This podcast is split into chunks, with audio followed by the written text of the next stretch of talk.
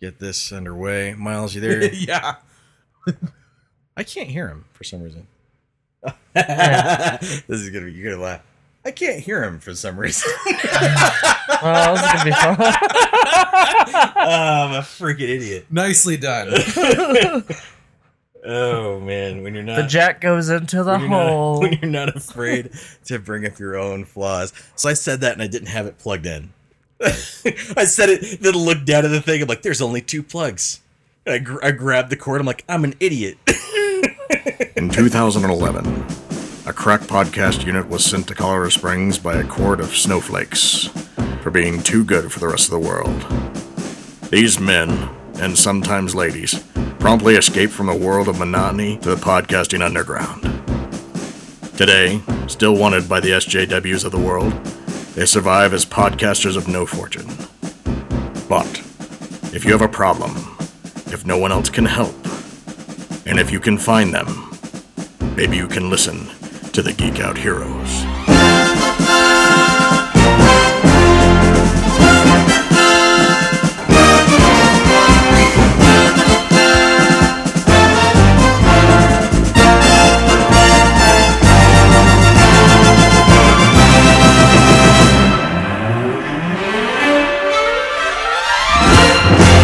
Welcome to the Geek Out Heroes. This is Vargo. This is Josiah.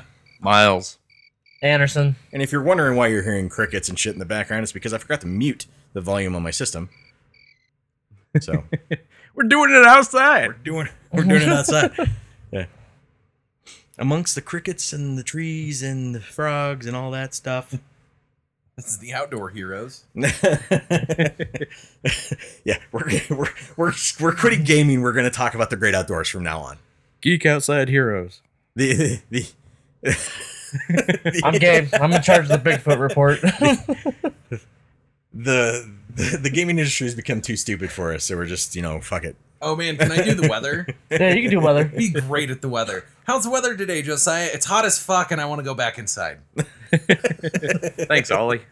So, listeners, we, we have to preface this with letting you know there's a lot of bad stuff we have to talk about in this podcast. So, we're going to start out with the bad stuff, and then we'll move on to to regular things, and hopefully, we'll get to things that are actually good to talk about and fun to talk about. But uh, let's talk about TikTok really quick and what's going on with that. So, listeners, if you don't know this, TikTok is being uh, put on the chopping block for being banned in the United States, and a lot of really funny things have been happening over the last couple of weeks. We've gone from Trump is too soft on China to Trump is being too hard on China and is just simply attacking a, a regular company that's like Facebook. And here's the thing: the, the thing we're gonna we're gonna I'm, I'm gonna lay out for you is just what's going on with it. So, and why it's why it's being looked at. So TikTok is a you know it's a sharing social media app, kind of like YouTube or you know a lot like YouTube. They have a lot, they have their own creators on there. They create these little kind of you know videos, almost like how Vine used to work. Vine or Musical.ly. Yeah. Uh, and they actually have a lot of really funny, excuse me, sorry. yeah, noises. Uh, they have a lot of really good creators on there, and they they genuinely do have a lot of really funny stuff that is associated with it. But the problem is, is that TikTok is owned by a company that is based in China, and they're based in Beijing. And this company is associated with a lot of other companies that they own. And one of the companies that they own is a large news organization that is mostly controlled by the CCP. And they use the same servers and data collection servers that that news organization uses, which again is directly tied to the CCP. Your information that is that is gathered from TikTok is not stored in the US, it's stored on those servers. So it goes from the US and then gets brought over to their servers in Beijing. And the thing that brought, got brought up was it wasn't Trump that brought it up. Like everybody keeps saying, oh, it's the president. No, the president, just like anybody else, has advisors who sit there and say, hey, this is actually a security concern. And it was brought up, brought to his attention by the NSA, FBI, and the CIA. All three of them sat there and said, yeah, this might actually be a problem. Uh, we should probably address it. So it was brought to his attention to the fact that this actually is data that's collected and brought over to Beijing, and the information isn't stored in the United States. And then there was a lot of like, you know, really questionable things in the fact of what it was actually gathering. It was actually gathering more information than than even you know Facebook needs to gather, which includes your GPS, your actual personal information that's on your phone, you know who the phone's owned by, that kind of thing. Uh, on top of that, also gathered uh, information such as your IP addresses. And IP addresses is the big one. Uh, your phone stores any kind of IP address that it that it connects to, which includes like if you take it to work or anything like that, and it connects to their Wi-Fi, uh, it records the IP address information that it gathers from that.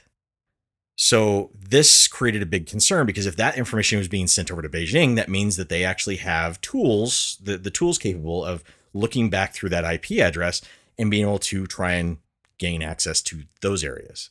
This primarily became a big concern for obviously security companies, the FBI, CIA, you know, things in, in government. So they brought it to his attention and said, hey, this is this is probably not good. Uh, turns out they hired other security firms to do a deep dive into the app and look into it. And it turns out that it's gathering even more information than Facebook does. And a lot of people are saying, oh, it's just like a Facebook. And you could sit there and say, yeah, it's just like Facebook because Facebook gathers a lot of your information. The difference is, is that Facebook might gather a lot of your information, but they're not allowed to share it with anyone, especially the government, without a warrant. And they will literally tell the government to go pound sand, and we've seen it when the government asks for that information. So, do you think that happens in China? Is my question to you, listeners. If, if you're sitting there going, this is a ridiculous thing, they're blown out of proportion, think about the fact that China, they have no walls between their government and what companies do. And their government can interfere in anything their companies do and can tell them, you have to share this information with us. So if this information is being gathered by a news organization or a news organization that is heavily tied to the CCP, do you think that any of your information is safe? No. So that's why it became a concern. That's why it's being being handled this way. And I've seen so many places, you know, New York Times, Verge, lots of places who who were talking about the problems that were TikTok even a year ago and the possibilities that this could actually be happening. And now they're writing articles saying that the Trump presidency and organization are taking this completely out of hand. And I'm sitting there going, if this had been done by any other president, if this had been done under, under Obama, would they see it the same way? Would these news organizations be painting it in the same light? And I got to say, I don't think so. In fact, in, you know, in my opinion, if this was brought up with Obama's organization, they'd probably do the same thing. You have to treat it like it's this is a serious problem. This is something that that shouldn't be done. And the thing that a lot of people are saying, well, it, we're trying, they're trying to force this company to be sold to the U.S. Well, no, that actually wasn't even on the table originally. In fact, somebody brought that up to President Trump, and he said no, they wouldn't even consider it. And it China's wasn't in, such a big fan of selling us their uh, brands. yeah. And it was brought forth by Microsoft. Microsoft said that actually we've been in talks with TikTok before this actually became a, a real issue. Microsoft essentially gave the Trump administration a call and said, Hey, what if they were to sell to us? We've been in talks for a while and we've been considering it. Would you guys be willing to go through that deal? And like I said, originally he said he wouldn't even consider it, but he's he's very you know I'll put it nicely he's very friendly towards companies. he he's big on capitalism, so get the idea of a uh, billion dollar platform being bought by another uh, company for social media, becoming their own billion dollar platform, kind of like their own YouTube. That sounds appealing. So he's now considering it. So listeners, we're just trying to give you like a little bit of insight of like what's actually taking place and the way that a lot of media are trying to paste it. Don't get me wrong, I've had a lot of I've had a lot of news sources that are trying to sit there and say that, you know, TikTok is you know, directly controlling your phone. Well, no, that's not happening. uh TikTok, the app on your phone, it it can't communicate with with your other with your other apps right now. It it has it would have to ask permission for that but it can see your your background operating system and what it connects to because that stuff always has to run. Anything that's always communicating, always talking, if you're using TikTok, it's it's looking at the multitasking that's taking place in the background. Majority of cell phones can't do a whole lot of multitasking. So when you stop using an app within a couple of seconds, it, that app goes to sleep and becomes inert even when it says you know allow for app refresh app free app refresh means like in 10 15 minutes it'll turn the app on refresh whatever it's looking at and turn it off again that's about the extent of how that works so when people are sitting there saying oh tiktok's you know stealing every single thing from all of your apps no that's not true Uh, it's it's able, it, but it is it is looking at all of your uh, your other information that runs in the background. So it is doing that. The thing that it was a real big concern and really kind of threw up a lot of red flags was the fact that uh, hacker organizations posted on Reddit that they were going to look into this themselves and and basically prove that it was false. Well, a lot of those hacker organizations came back and said, actually, we found out it's true. So that brought up a concern of, well, that's not how this stuff is normally done by most companies, and that is kind of a concern. It's a it's a security concern, and you should be aware of it. That's it. So should you stop using TikTok? I I don't know. Uh, or if it gets banned, you're gonna have to. so there's not a whole lot you could do about it. It's already been banned in our government. Uh, if you're a government employee, you can't use it. Okay, well, uh, a lot of people don't know this, but if you're a government employee, you're also not really allowed to use Facebook at work. You're not allowed to use YouTube at work, especially if you're in the uh, the security sector. You you aren't allowed to use any of those things. In fact, if you're in the security sector, you're not even allowed to have a Facebook profile. So it's nothing new for a lot of those organizations, but this would be something kind of new for the entire country if they were to ban it from the entire US. That's it. That's all that's going on. It's, you know, is it good news? Is it bad news? It's bad for the creators. I feel bad for them, the ones that have been getting a lot of ad revenue from it compared to YouTube because YouTube has cut off so much ad revenue. Like you said, we we've had a discussion before about it. If it goes away, ultimately, I don't really care. Mhm. Um, it'd be kind of a shame. yeah, Miles was one of the few smart ones that actually put in false information. yeah. Uh, it's uh, it does have a lot of funny shit on there. I, I like going on there, and it, but it is kind of a time suck because you just roll into funny video after funny video. Yeah. Um, I'm not personally concerned because I don't really feel that I have any sensible or sensitive data on my phone that I'm really all that concerned about per se Yeah. But you know i totally understand the uh the security issues that uh are, are being brought up about it and Yeah, you also don't work in government, so, so Yeah. it's not one of those things where, like, well, if you know, it's it's like the same. Like, should somebody who works at Home Depot feel the same pressure Yeah. that somebody who works for, I don't know, let's say a security firm feels? Yeah. no, yeah it's yeah it's completely different um and you know there's tons of apps out there that do have major security concerns um that you could compare it to i mean like you said before you know facebook definitely fucking invades your privacy but Yeah. it's also an american company Yeah. Yeah, there's there's that little. It, don't get us wrong, listeners. We're well, we're well aware the United States government is willing to go around the red tape to do Oh, what they want to do. We are very well aware that it will happen numerous times. I mean, the FBI tried to tried to hack the uh, the iPhone when Apple refused to do it for them. but the difference is is that if you notice in that statement, Apple refused to do it for them.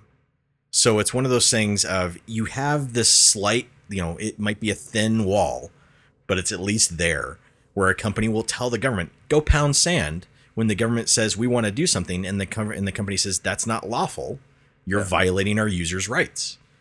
There's at least Whereas- a concern for privacy here whereas in Yeah. china it doesn't exist If your information is just willingly going over there, well, the C- nothing's going to stop the CCP from looking at it. right Nothing.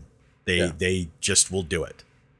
There will be no conversation over there of the company saying, "Is this ethical?" There will be no conversation over there of, "You can't do this. These users aren't even in our country." Yeah, it's it's manifest destiny with your uh, information. Yeah. and on top of that, TikTok, TikTok's not available in the United or not available in China. It's available in the United States, but not available in China. They they did have So- uh, uh the exact same app from what I understand, yeah, but it was do. under a different right. name, like Douyin or D- something like that. Uh, I don't know if that is technically banned or if it was just the TikTok brand name of it, but I, I didn't find any direct Uh, information on it.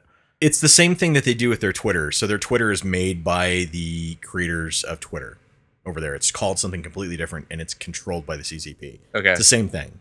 so So yeah, they still have the same thing, but it's different. it's it's separated so that none of sad. our content so so essentially none of our content gets into their content. Yeah, It doesn't work the same way. It doesn't work doesn't work two ways. It, it works one way. So like if you get content from China, it's literally legitimately from that same service. Right. But their con but our content cannot transfer over to theirs. That's how they. That's how the the Chinese firewall works. It's really freaking strange. If you like, listeners, if you ever end up having a situation like I did, where you actually had to deal with the Chinese firewall, and this has nothing to do with security, so I can bring this up. Uh, at least it has nothing to do with U.S. security. Uh, it had to do with the a company that I worked for. We had to send files over there to the company we were de- we were doing business with. If you have to deal with the Chinese firewall, it is unfucking real how weird that thing works. So you will get fi- you can get files from China that you don't see it, but on their end, it's super slow because it's uploading to a server on their end. It is inspected by someone or a program and then is sent to you. The speed you get at which at which you get it downloaded to you is extremely fast. But when you try to upload it, you see all of a sudden upload speed goes from one meg to dial-up speed. You'll watch it fluctuate, and the reason it's fluctuating is because your data that's being sent is constantly being inspected as it's going through. As every packet comes in, it is being looked at either by a person or a program looking for anomalies in it that cons- that they consider wrong. It could be a phrase, it could be even an email. I've had emails that I sent off that took 20 minutes was the the longest one that it took, but Oh, like wow. took 20 minutes to get there. An email, all I had was just my words. But it took 20 minutes to get there. And I was on the phone with them. I was like, "So did you guys get it yet?" They're like, "Nope." I'm like, "Okay. Um all right, I guess I'll just wait." Had one that came back that was flagged telling me and it told me what words I couldn't use. Came back, literally said it. These are the words you can't use. And I and it didn't come from the company. I went, "Who the fuck are you?" Like, what? Who's telling me what I can and cannot say? Well, it's it's their government. This their government literally says you can't use these certain words, these certain terminology because we find it invasive. It's a very strange thing to have to deal with.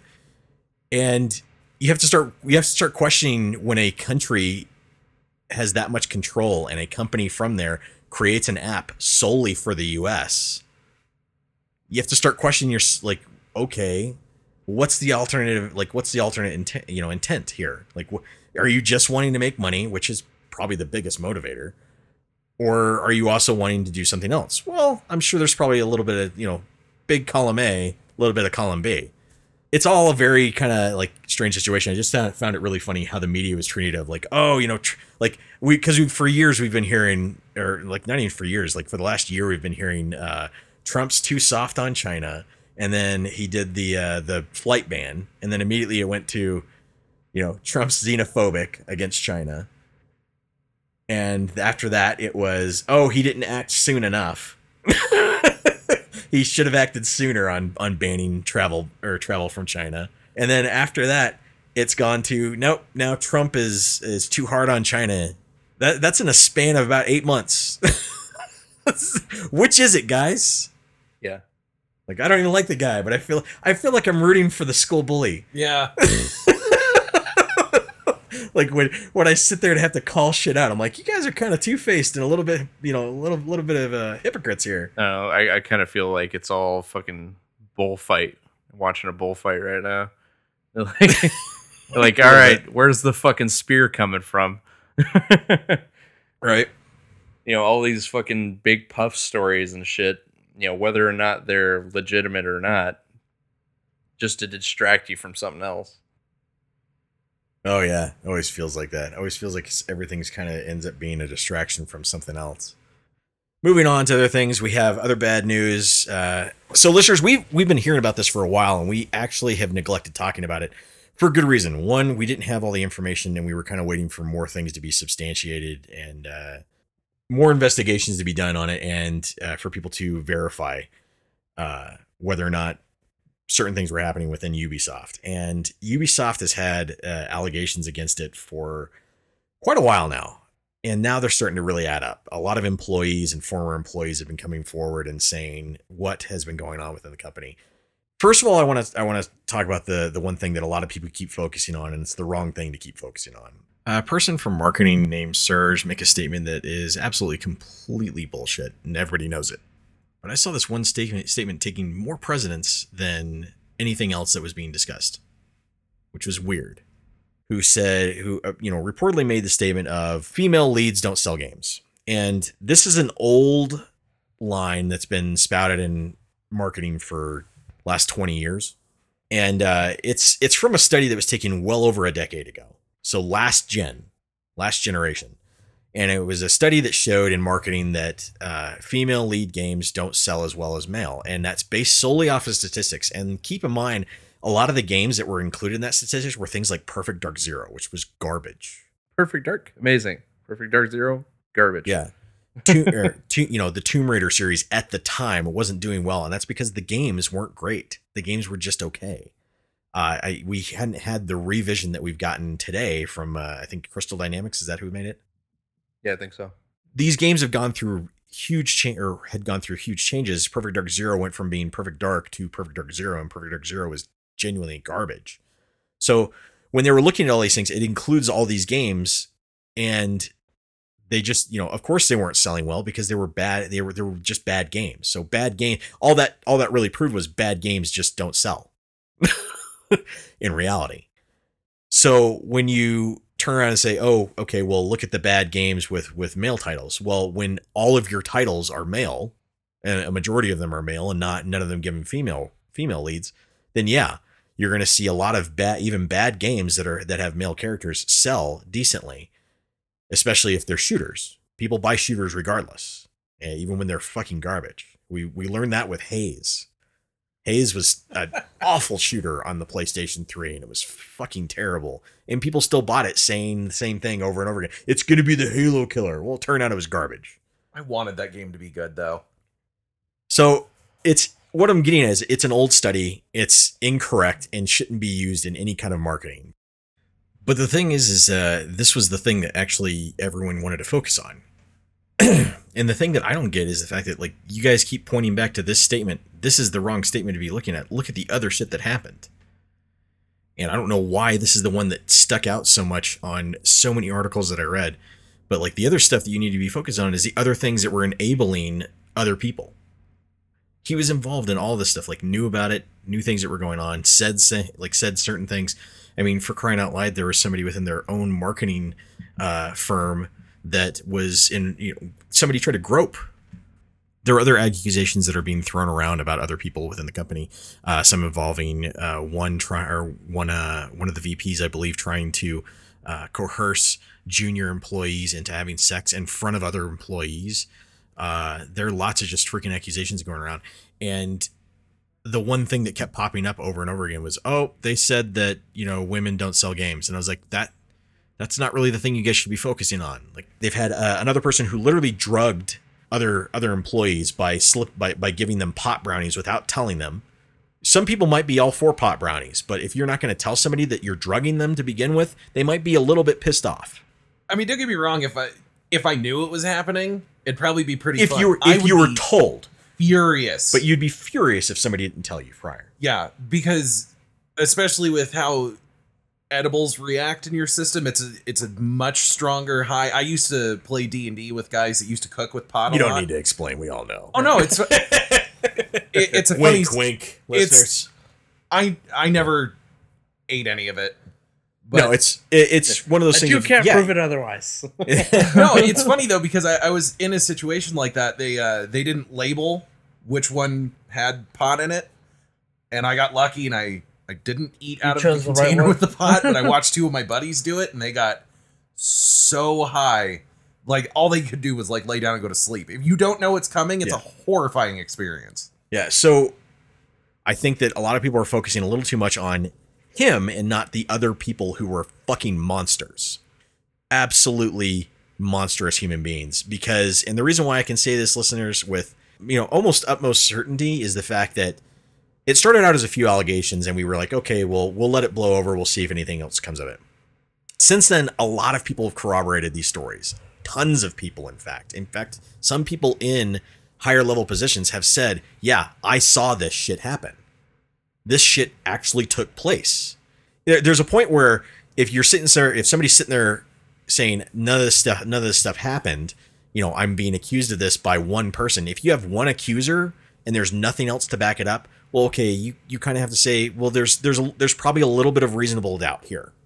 There's just one person saying this, and there's no one else. That, there's no one else or nothing else that can back this up. But when you have multiple complaints, multiple talks with HR, multiple emails, multiple conversations, receipts, essentially getting backed up, and not only that, but by tons of other people.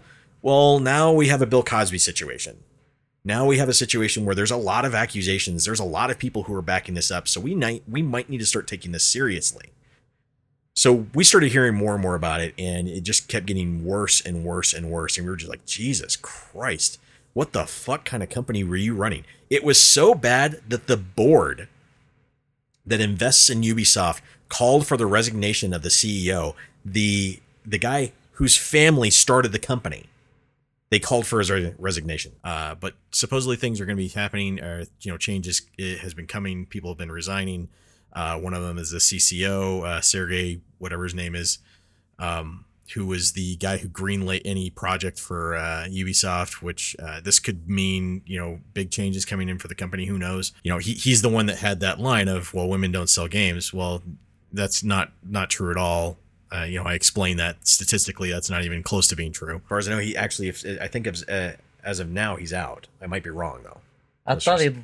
That's like I thought, close. I thought he, I thought he had left. I think he's already on his way out. but it's just whole like holy shit what the fuck you guys were just this was going on for a long time apparently there were a lot of people who left that company because of the treatment that they received because of the things that they said they had one i, I think it might be the same asshole who gro- who tried to grope uh the uh, one of their pr uh, people from their advertising firm I think it's the same guy who made the statement of when one of their higher up, I want to say it was a direct employee, made a statement in a boardroom meeting, and he made the statement of she should be fucked from behind and passed around the room until she gets it. And I went, Jesus. what? Like I, when I heard that, I went, what the fuck? Like, here's the thing, listeners. If you say if you say something in complete confidence with one person one on one because you're venting, that's one thing. It might not be appropriate, but that's that's one thing. You're saying it to someone else and just saying, you know, you're pissed off, essentially. If you say that in front of everybody, you're a piece of shit. You know, she might have pissed you off, but that doesn't give you any justification for saying something like that. That is just fucking crude. You could call her a know-it-all dumbass. You could say that she doesn't know what the fuck she's talking about. Back that up with facts. But don't turn around and say something so fucking awful that even I in a meeting would go, "Ooh, Jesus, what the fuck is wrong with you?" Right. If you want to say that to your buddy next to you, you have a little chuckle between the two of you, fine. But if you're going to sit there and tell everybody in front of you like this is this is what you genuinely think, wow, you're kind of a piece of shit. You shouldn't be in this position. Even in my line of work, you there's limits.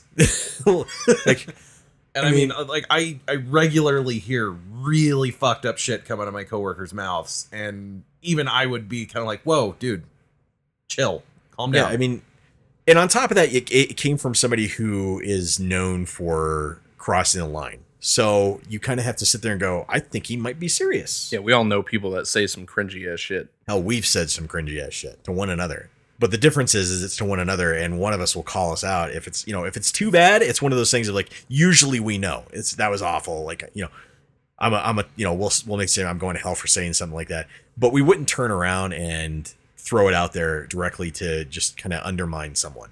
You want to undermine someone, back it up with okay, well here's why we can do this, why we can do that. Not well, you're just not gonna fucking get it, so fuck you. I'm just gonna say something really crude. There was a lot of there were there have just been a lot of uh, a lot of bad things coming out of it. I mean, even their their head of HR uh, quit, which I think she's actually married to one of the one of the men who is accused accused of shit. Uh, unsurprising uh, if you're if people are going to HR and reporting this person and you're married to them, you're clearly not doing your fucking job if you blow it off every time. Oh, he's just that way. If, if it's it's a re- repeated thing, you you kind of need to have a conversation at this point. It's sad to see in any company, even though we know big corporations are filled with corrupt and and bad individuals. Uh, there are a lot of good people that work work within companies, and to hear they get treated like to to hear them get treated like this, you just sit there and go, man, there was a reason why HR departments were created in the first place, and if they're not doing their fucking job, why are you work like why even work there? Moving on to other egregious things is we find out that Activision, just like every other large corporation, underpays and underappreciates all of their staff. Big fucking surprise.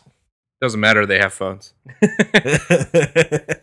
yeah, all their employees have phones. Doesn't matter. So it turns out uh, a couple of, or an employee at Activision had been hearing more and more complaints from his own colleagues and hearing more and more about crap that's been going on and how underpaid they are, how unappreciated they are.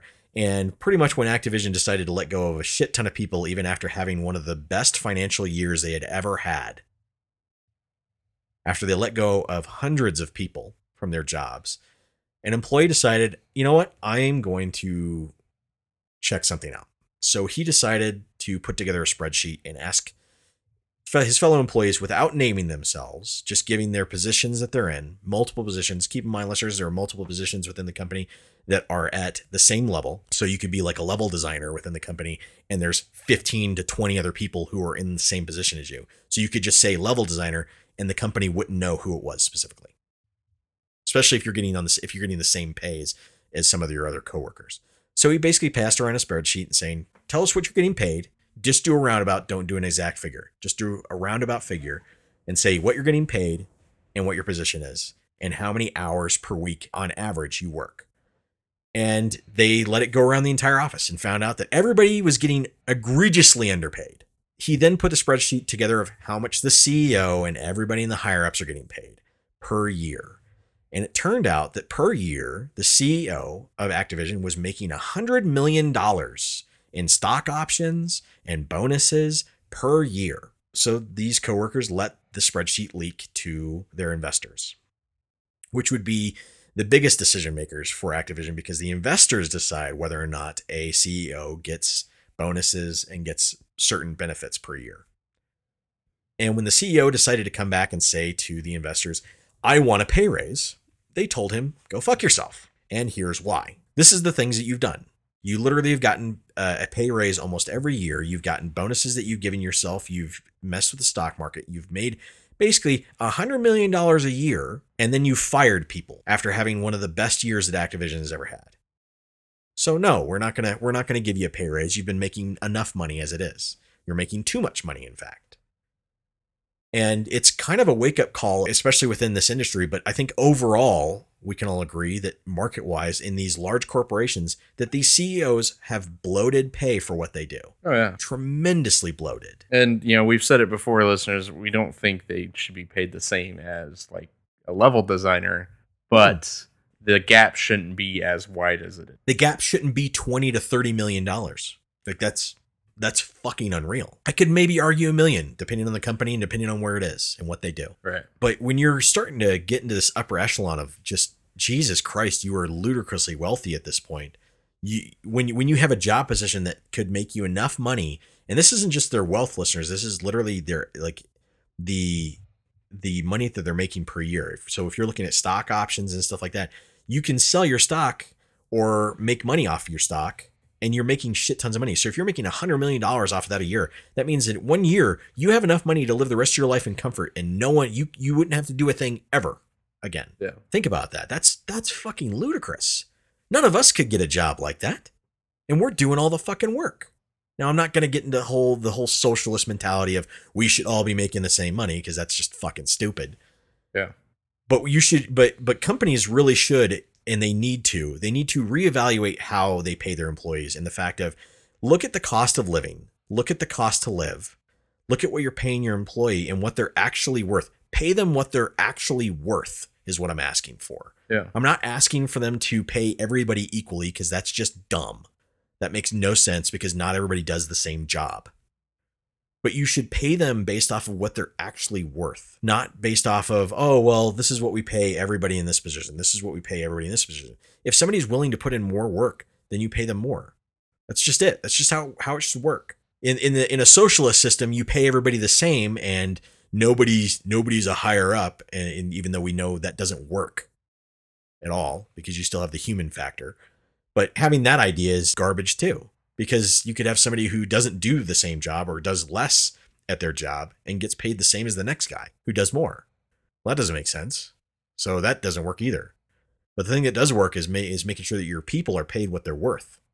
All the way up. You pay people what they're worth. And if that means your CEO takes a pay cut, then your CEO takes a fucking pay cut.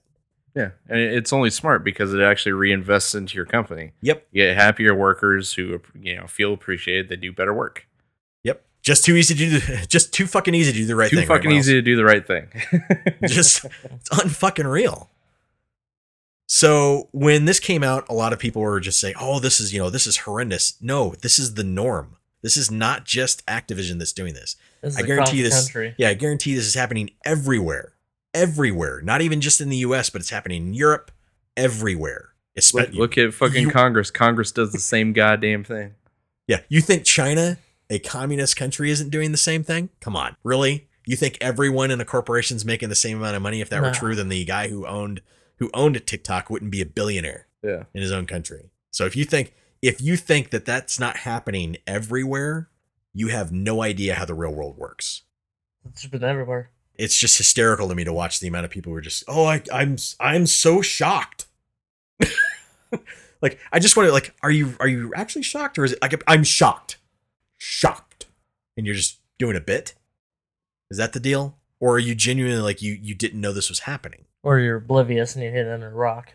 But here's the thing that won't change for Activision, and it will never change for Activision. And the reason it won't change is because it won't change for Activision until they suffer an actual loss. At, and and have a realization of it's their own fucking fault, not the fault of their workers. When they realize that the reason why people aren't giving them money is because they're tired of their shit, they won't realize that until they've let go enough workers. It won't be until why why don't people like us? Well, people don't like you and don't buy your games because of how you act and who you are. It's just you know common sense. But that won't happen until people stop actually buying their games. So until they experience a loss, it's just not going to happen. So you're going to have to put up with this for a long time. Until somebody grows a moral fucking conscience in a CEO position and goes, you know what, I make too much money. You don't see people in our own fucking government even doing that. In fact, you have people in our government asking for raises. Yeah. So they can buy their third or fourth home. Yeah, it's it's human nature to you know for a lot of people who who get into power to just continue to be greedy. They don't look out for the people who who work for them. I've been in a lot of companies where that's the truth. That's just the way it is. And it doesn't matter how much you work, how hard you work, they will let you go on a dime just because it's something that passed through their mind or it saved them a couple million dollars that they get to keep for themselves. Moving on to other things that are involving larger corporations, and this is something that I get to bring up that's funny because we were right. Surprise, surprise. The Yeah. Geek Heroes were right again. Like I, I can't like I couldn't count the amount of times on my hands the the amount of times we predicted shit. Every generation we have gaming, they always say the costs are increasing. Yet the gaming industry is a is a multi-billion dollar industry that is making more money today than they did back in the 80s, even even with inflation. And yet we hear from developers and publishers, oh, we have to, we're probably going to have to consider increasing our pricing at some point because it just costs more and more money to make games. Well, it's taking roughly about this, uh, almost about the same amount of time to make good games as it did 20 years ago. So what's different? What's what's costing more money? Oh, salaries. So salaries are an issue, but shouldn't some of that cost for those salaries come out of the CEOs who are getting overpaid?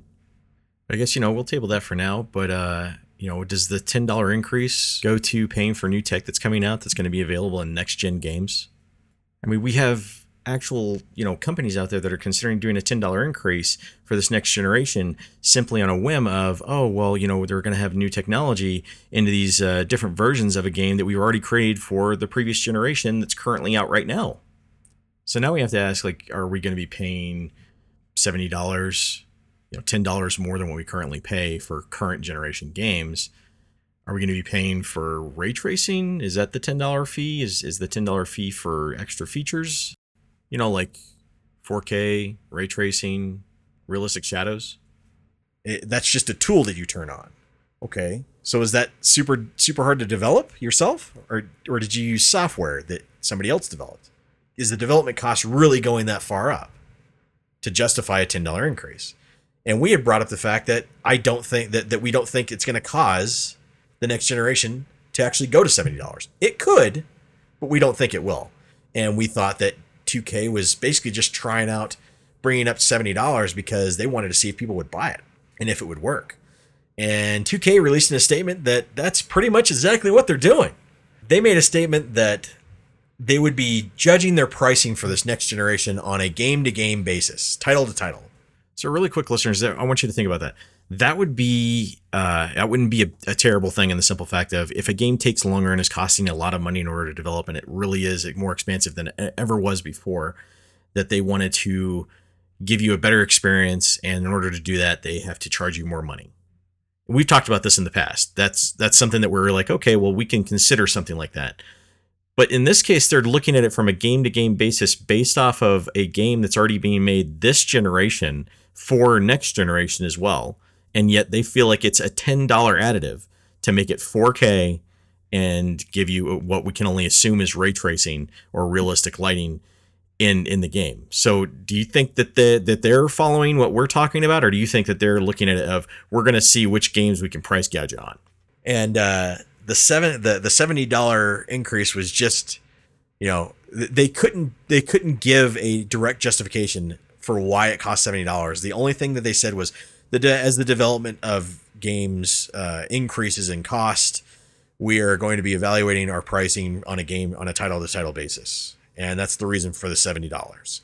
so you think that you put in enough time and enough money to justify a $10 increase for the next generation version of the same game that's coming out for this generation that I guarantee you people will look at and go, I don't see much of a difference here. Yeah, for a, a fucking copy and paste 2K. Yeah. NBA 2K. Like with slot machines, nonetheless. So, uh, The reason why I was snickering is as you were talking, I went ahead and brought up the 2K21 chart. We were Yeah. trying to see the uh, a comparison for current gen to next gen. Yeah.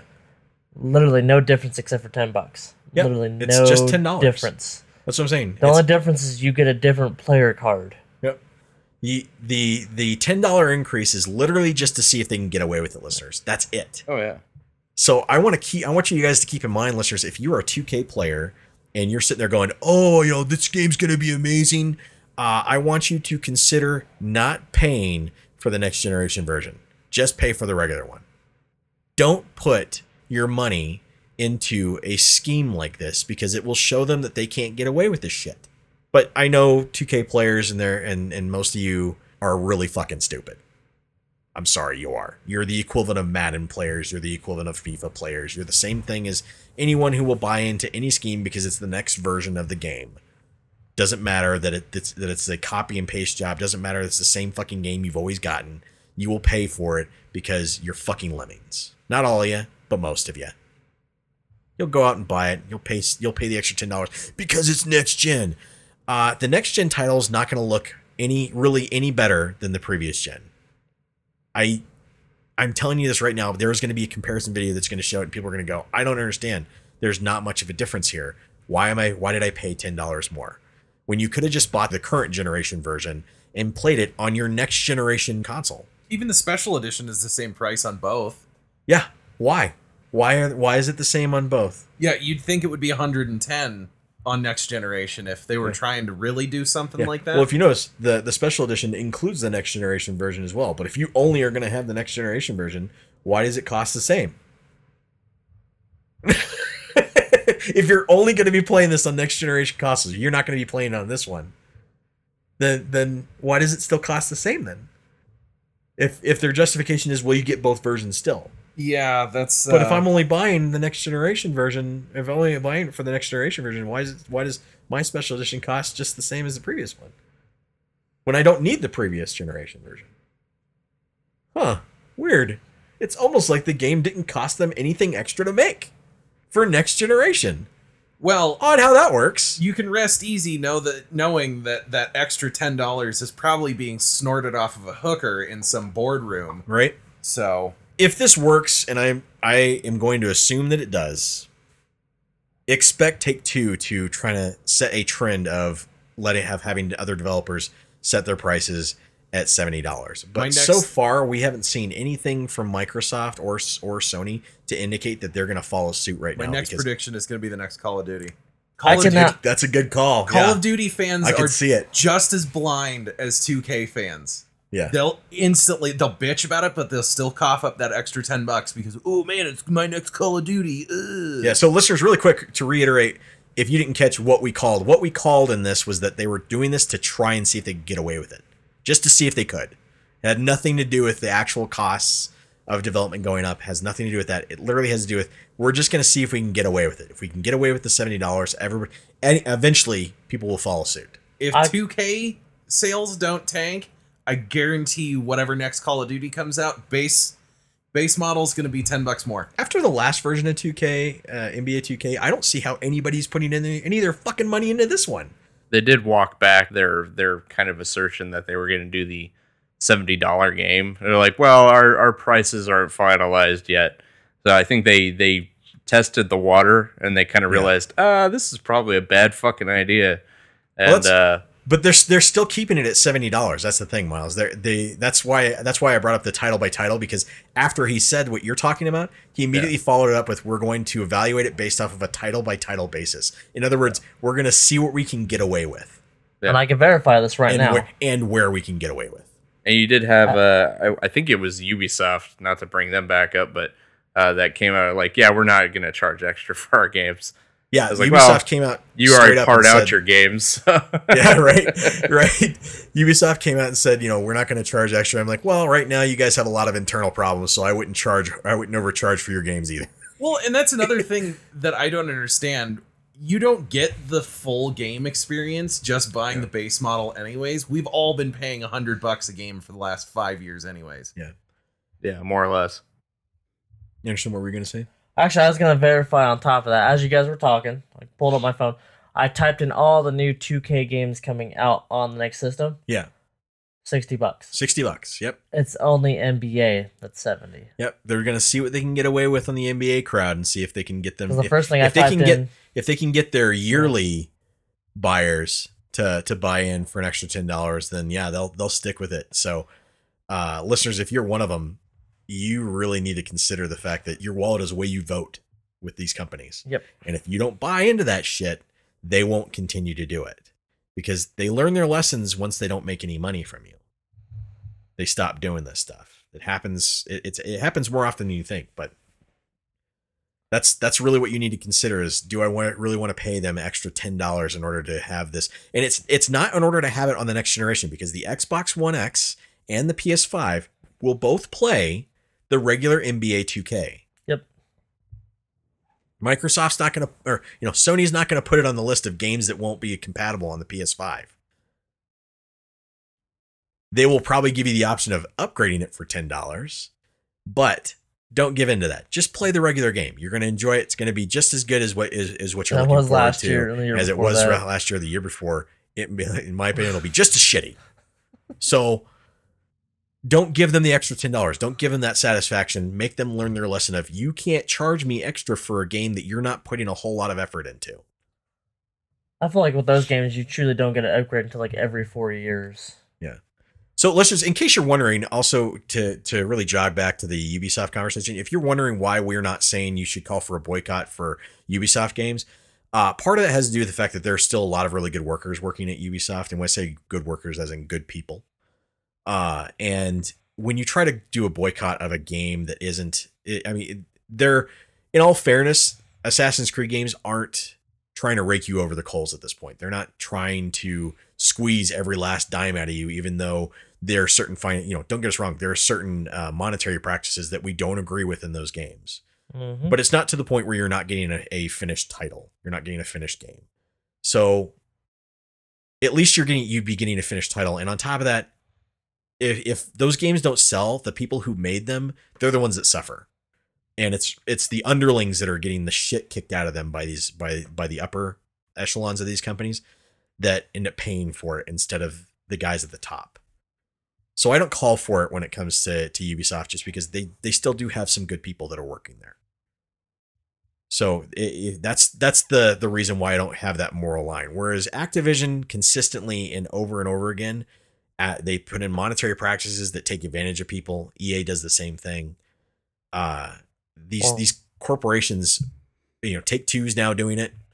Um, they're actively trying to get people to essentially gamble to become addicted to these kind of monetary practices, and they're trying to take advantage of their gamers. They're trying to take advantage of, of their gamers. And on top of that, they take advantage of their own workers.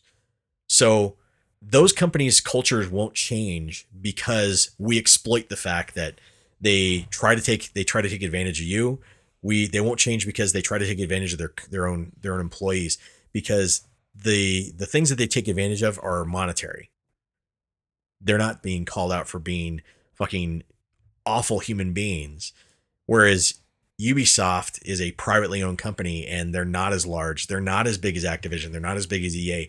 And they can get enough PR nightmare thrown at them to make them lose a lot of money. The allegations alone cause their stock to to lower. So it was a, it's it's enough to have public opinion come in there and make them force them to essentially have to change. And on top of that, you had their board and their investors sitting there going, "You guys need to do something. You need to fix this." And the only way to fix this we can see is by getting rid of your CCO, who's clearly not doing his job. So they got rid of they're getting rid of that guy. Then they had tons of people in the upper upper uh, management leave as well because of the amount of things that were coming out about them. That's where things could change. Activision and EA don't give a shit. Year after year, they get called out for stuff. They don't give a shit. And they just go on like, you know, business as usual. Well, hopefully, uh, Ubisoft will serve as an example that companies can do this shit, and maybe some of them will follow suit. God, I hope so. I really I doubt do. it, I but I hope. yeah, I I really do hope so. Um, so that's why listeners, we don't call for any kind of boycott on Ubisoft. Uh, we're not calling for a boycott on the next uh, Assassin's Creed title because there are still good people who worked on it. There are still plenty of good people who work there who do give their life uh, to and devote it to trying to create games as to their best of their ability. Now, do they make the best games in the world? No, but that's a different kind of conversation. Uh, so You know, in a semi-related note, especially on this end part, I've we've had this discussion a few times before. I think we've done it on the podcast once. Yeah. Uh, a lot of games in their marketing now are starting to advertise that they don't have microtransactions, and I think it's the funniest thing ever. yeah it's it is like we brought it up multiple times it's so sad that that's the thing that's the thing that's really going to be the selling point for your game Because I was looking on, uh, I was looking on Steam. Uh, Gears Tactics just came out recently. I've been keeping my eye on it. yeah And in one of their release trailers, one of their big selling points was no microtransactions. I looked at them like that's just fucking sad that you have to like right point that out. Hey, we're not gonna try and nickel nickel and dime you to death yeah after you buy this. we're not gonna we're not gonna turn your pockets inside out and turn you over and shake you yeah, to try and get What's as much really out sad as possible. I ha- that still doesn't actually even mean anything. Like it'll True. say no microtransactions, they'll still fucking have microtransactions. yeah. yeah because they don't understand what microtransactions mean Randy Pitchford Exactly. Like, But oh well, that- we we don't have stuff that'll nickel and dime you, but you can buy all this other content. Yeah. that's It's- not included still- in the base game. That's still a microtransaction. still a microtransaction guys Yeah, that that just bit at the end reminded me. or that- when they when they say uh, like i'm waiting for the technicality to come along because for years like lots of companies say oh well you know we, we have microtransactions no no no no in some cases you have macro transactions because this ends up costing you way more than $60 uh and way more than 10 bucks. You know at what point does a microtransaction turn into a macro transaction yeah, because because the I thing. And i'm waiting for like some company to be like we don't have any microtransactions. Nope we have macro transactions yeah, because I I have a couple of games on Steam that the, I mean, they're granted they're strategy games and the Yeah. the expansions do add quite a bit, but the base game costs me sixty, yeah and then every like three or four months I'm coughing up twenty bucks for an expansion if it's one that I play a lot. Like Civ just did a a season pass, it's forty dollars. okay Plus they've already done two more expansions for thirty bucks a piece. So I'm what two hundred bucks deep on that game now. Yeah. Uh, companies or, or gaming companies are getting to the point where they're like they're adding they're they're taking out features again And they're selling and they're them to selling you later. them to you later. Uh, the same thing's going on with Flight Simulator. I want to point this out. Flight Simulator 2020 has uh, three different versions. The one comes, you know, there's the regular one. Then there's the second edi- the the second tier edition, which is five extra planes, I believe, and five uh, additional like uh, run or uh, airports or uh, landing pads Yeah. that are tailored to the game. And then the ultimate edition comes with 10 of each. And I went, so fucking 10. uh, it's a 10, sorry. Listeners, if you don't know what that's from, shame on you. Varsity Blues, go watch it. Uh yeah, so they have these extra things that they're clearly like, well, it's available, so why are you removing it? Like, why isn't it that you just said, you know what? It's a flight simulator. It costs more than a regular game. We're just gonna ask for the hundred and twenty dollars straight up. Like, why why isn't that just the tactic right away? Like, yeah, it's it's a flight simulator, guys. It's the most realistic flight simulator ever made for for a PC. So why isn't your response like, well, you know, it costs more to make. We did these things, these things, these things. Instead of, yeah, well, we're gonna we're gonna remove some features so it can be at the sixty dollar price, and then we're gonna put those features in at the higher cost. Like we've talked about this in the past. Like we're in listeners now we're getting into territory of like, well, is is two K right? There's a difference between two K and what's happening to this. With two K, they're literally not giving you anything extra.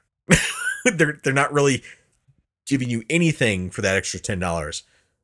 Whereas this one, the game probably legitimately did cost them more to make. It probably did cost the development costs for this probably genuinely went up, especially given the uh, the satellite uh, scans that they had to do for the terrain and all that shit. Like if you ever saw the making of it uh, recently that they posted, they showed the before and after of what uh, the games looked like before with uh, terrain and stuff. Like everything was flat mapping and stuff like that. Very little to it. Uh, still really cool, but nothing actually realistic. To after where they show how the the satellite mapping worked, the the scans that they put in, it's unbelievable how good this game looks. And you have to go, well, yeah, that that probably did cost them a pretty penny to do that. That probably cost them a lot of money to actually put into the game like this. So, okay, that that genuinely does bring up some costs.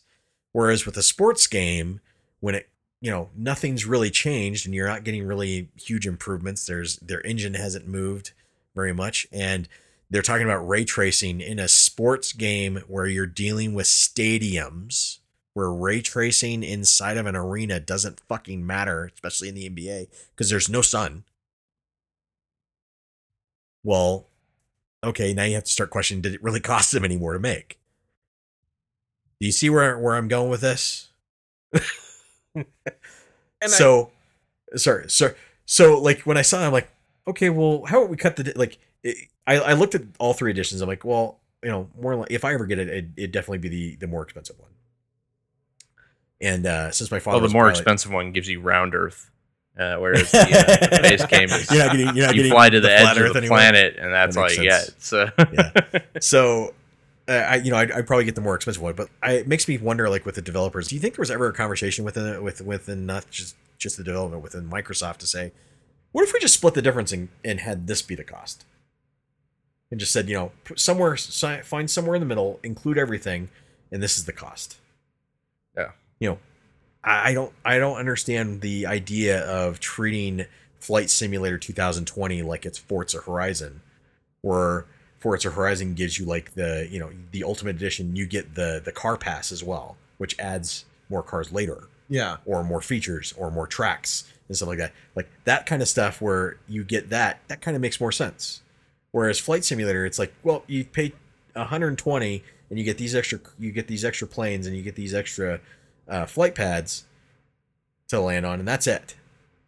Well, do you get a do you get a uh, I don't know a, a plane pass with it? Does it come with extra extra planes after that? can I no. get, can I get cool shit to put on my dashboard? So why yeah why, why am I paying the extra dollar or the extra money? Why why isn't that just the upfront cost to begin with?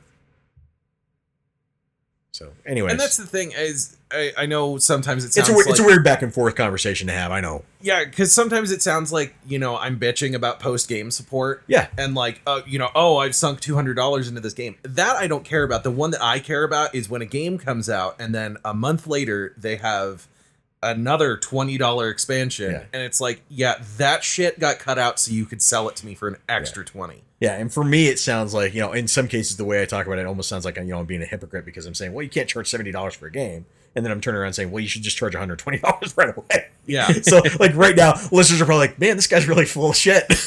he's, he's just a fucking hypocrite. yeah they're, they're probably sitting there just I'm like saying, like, I'm, I'm trying to, like, I'm really trying. I really am trying to to emphasize the difference in what what is an actual added game cost versus what's not. And an actual added game cost is that like this game actually adds realistic planes, realistic features, and the and each plane has its own set of physics. Everything about it is unique. Scale. It's, huh?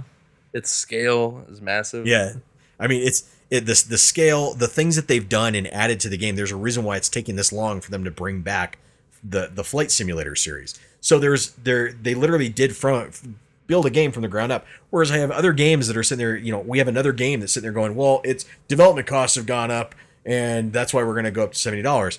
But you're giving people the same fucking game that's already being made for this year, That's and you're not adding anything. Only gonna look slightly better. Yeah, and your your sports games haven't really changed that much.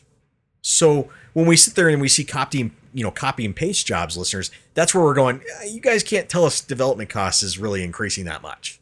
You can't you can't justify that anymore. Comes with hookers and blackjack. Yeah, I mean, you know, if you you know if if 2K if NBA 2K were to turn into you know Uncharted, then yeah, okay, we can justify the cost. But you're still making just a sports game, so is it really increasing that much? If you were making talking about the generational jump from PlayStation to PlayStation 2, then yeah, you can talk about the increase in costs because especially with that console because the amount of development tech techniques that you had to relearn and change in order to develop just for that console because of the proprietary nature of all of PlayStation systems up till play up up till the PlayStation 4 where it finally became more like a PC then yeah, you could argument argue, argue that yeah, development costs have increased tremendously because you're having to relearn shit and you're having to do specific things in order to cater to that system. But now that our systems are closer to PCs than they've ever been before, and that everything is a lot more simplified than they were architecturally speaking, you can't make that argument anymore because development costs aren't aren't going to become astronomically higher as games become easier to make with the newer tools, especially the newer tools that places like Unreal or like like Epic are making with the Unreal Engine.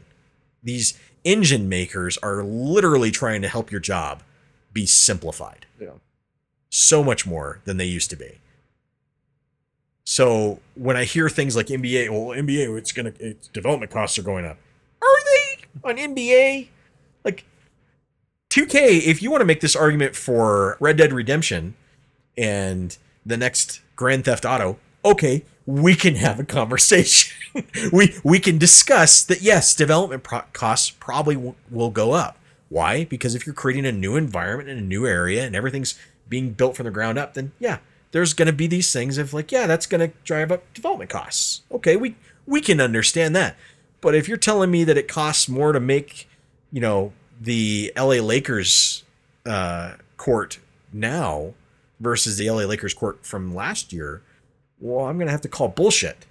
Yeah, so that that's just one of those, you know, one of those things. Like, all right, well, uh, you know, I, I I don't know where where the the money really breaks up to, and there should be a more of a middle ground for the for things like that. But that's just my own personal thoughts. Uh, moving on to other things, and this is going to be the last bad company talk that we have. Hopefully, Jesus, there's so much shit. A company called uh, Limestone, a developer, uh, created a game called uh, Ion.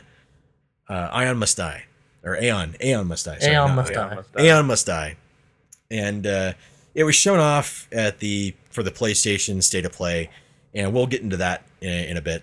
But immediately, it has set off some controversy, and it has nothing to do with the actual game itself. It has everything to do with the company involved, and the reason is is because Limestone, the, the developer Limestone, is turns out kind of a piece of shit. Uh, uh, apparently, they lost a shit ton of the developers who left because that that developer was the company itself was just soul crushing. I've worked for companies like this, and where you are basically told if you put in extra time, if you put in the extra, you know, the extra effort, you will get this promise to you. You get more pay, more time off. Uh, in some cases, not getting paid for upwards of a month, and told, well, you know, we- we'll you'll get double the pay at the end of the month. That kind of thing. I've had these things happen. It is not unusual anywhere in any industry. Listeners, this is not something new. This is not something solely uh, isolated to the gaming industry. But when you start hearing about more and more of these stories from the gaming industry, it does bring some light to everyone of holy shit, this is happening everywhere. This is not good. And when you treat people like this, it makes them very pissed off and makes them very uh, unlikely to one continue in that industry and two to to even support you as a company. They'll they'll leave. You know, you end up with a lot of turnaround. So a lot of people left Limestone, and you know, fast forward, I guess about a year or so, Limestone and Focus show off the trailer for this game that looks really cool. Looks really neat Yeah, it's interesting. and immediately are calling for things like it's theft, the IP was stolen, and that was the first accusation that I focused in on. I went, uh, it's theft. Like, okay, like this, there might be something here. Listeners, I want to point out it's not theft. No. There's no theft that took that took place, and everyone who keeps bringing up theft is reading the headline and not bringing up the actual facts. And I'm gonna I'm gonna point out the reason why it's not theft. The IP has always been owned by Limestone Games. Limestone Games started the IP to begin with. The development team that is currently making the game is not the original development team. The original development team left. But the owner still retains ownership of the IP. It- you could have an entire company be liquidated as long as the ti- as long as that company still exists, it still owns the title. This is not something new. This is something that's been around for fucking ever. If the company still exists, it still owns the title of the IP. So all of your work can still be used by the new group coming in. And that's what happened. Everyone who was working on this game essentially had this soul crushing experience where they were working for a guy who is sounds like a complete tool and a complete piece of shit. Multiple times they contacted their publisher, which would be Focus Home Entertainment, uh, uh, or is it interactive? Focus Home Interactive. It's Focus Home Interactive. Okay, I'm wrong. Thanks.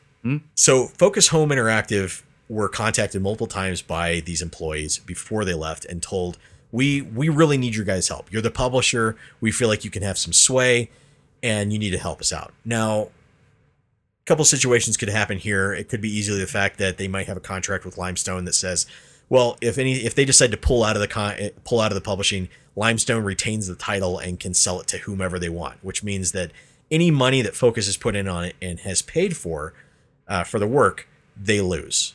They don't get any of that money back. This has happened before in the industry. I've seen it a few times actually. The other situation, which is probably the more likely, is that Focus, like most corporations, ignored any pleas. Ignored it entirely because money was involved. When money money's involved, typically these companies just kind of ignore it and hope it just kind of goes away. So instead of stepping in and saying something to the CEO and getting him to come around and be like, you know, you, you're being a douchebag, they more than likely just ignored it. That's that's the more likely case. But folk, let's let's point out the fact that Focus did not steal this title. They they did not steal it. They were the publisher. They're a outside publisher. They don't own Limestone Games. They don't. So Limestone is still the owner of this IP, which means that nothing was stolen, nothing was taken, their work wasn't taken from them. Now, were there egregious practices uh, taking place? That were taking place. Absolutely. The guy didn't pay his workers. Sometimes he was he was coercing their workers by by telling them basically he'd fire them if they didn't do the work or work longer. Which They had- which that can feel like theft. You know, I get Yeah. the uh, the perception of that. Absolutely. Absolutely. Uh but when you guys left the company, you didn't retain the IP. Your work stayed with the company. Whatever you worked on while you were working for them, it's theirs. That's just the way it works. I've had this happen to me a few times. It sucks. You feel like shit. It is a soul crushing experience that you sit there and go, I don't even want to be in this industry anymore. Trust me, I get it.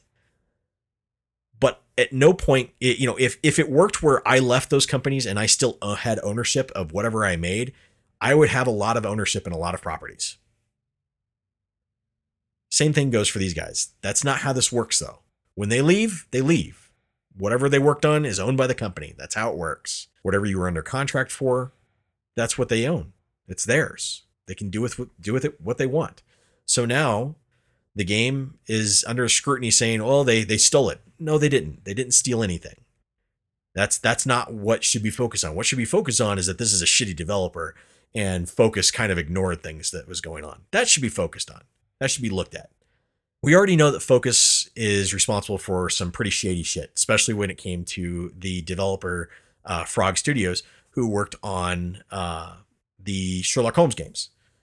That relationship quickly fell apart when Focus decided that they were going to retain uh, essentially the sell the seller title, I, I like uh, titleship for being the seller for uh, the PlayStation Store, the Xbox Store, and uh, Steam. Steam and stuff like that on Frog Studios games. What Frog tried to do is essentially after they had broken ties with Focus, they retain ownership of those IPs, so they own them, right? But the problem is, is that they're not listed as the as the seller, and Focus refused to give up the uh, title of sell of being the seller for those stores. Focus is essentially preventing them from being able to make money and sell those products on those stores, even though they own the IP. It's fucked up. It's really messed up, listeners. And I have no idea how they're getting away with it legally, but somehow they are. And I think that Frog hopefully get takes them to court and cleans, you know, cleans their fucking clock for it. Because that shouldn't be allowed.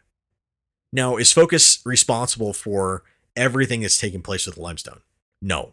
I'm sorry, they're not. You can't turn around and equate one bad act with the other because they're completely two different situations.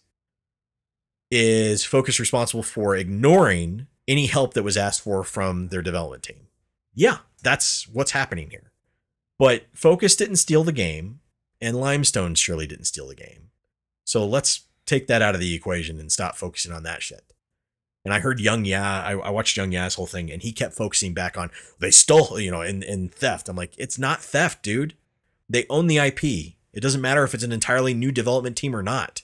You could replace an entire development team today at Blizzard, and the old development team couldn't claim ownership of World of Warcraft. Probably already happened like ten times over. Uh, yeah, guaranteed. Yeah. working for that, working for Activision, absolutely. Now, the people that didn't get paid for their work, uh, if they are truly due money, then they can pursue legal recourse for that money. Fuck yeah, and they Um, should. Oh yeah, absolutely. Uh, but that's that's about the extent of Just pay your workers. How Yeah. hard is it to do the right thing? It. Too fucking easy. Too fucking easy. Yep. So yeah, that's where that is. Uh, it's a crummy situation. Should you still buy the game and support the current development team? I like. I want to say yes. You should support the current development team because they're probably in the same situation. I don't want to support that CEO. I feel like that guy's just a scumbag, based off of everything they have. And listeners, if you're curious about the the accusations that are being brought up against him, they have receipts. Trust me, they have receipts. They have a lot of receipts. uh, it's actually in their Dropbox, which I think is posted publicly, which you can actually look at.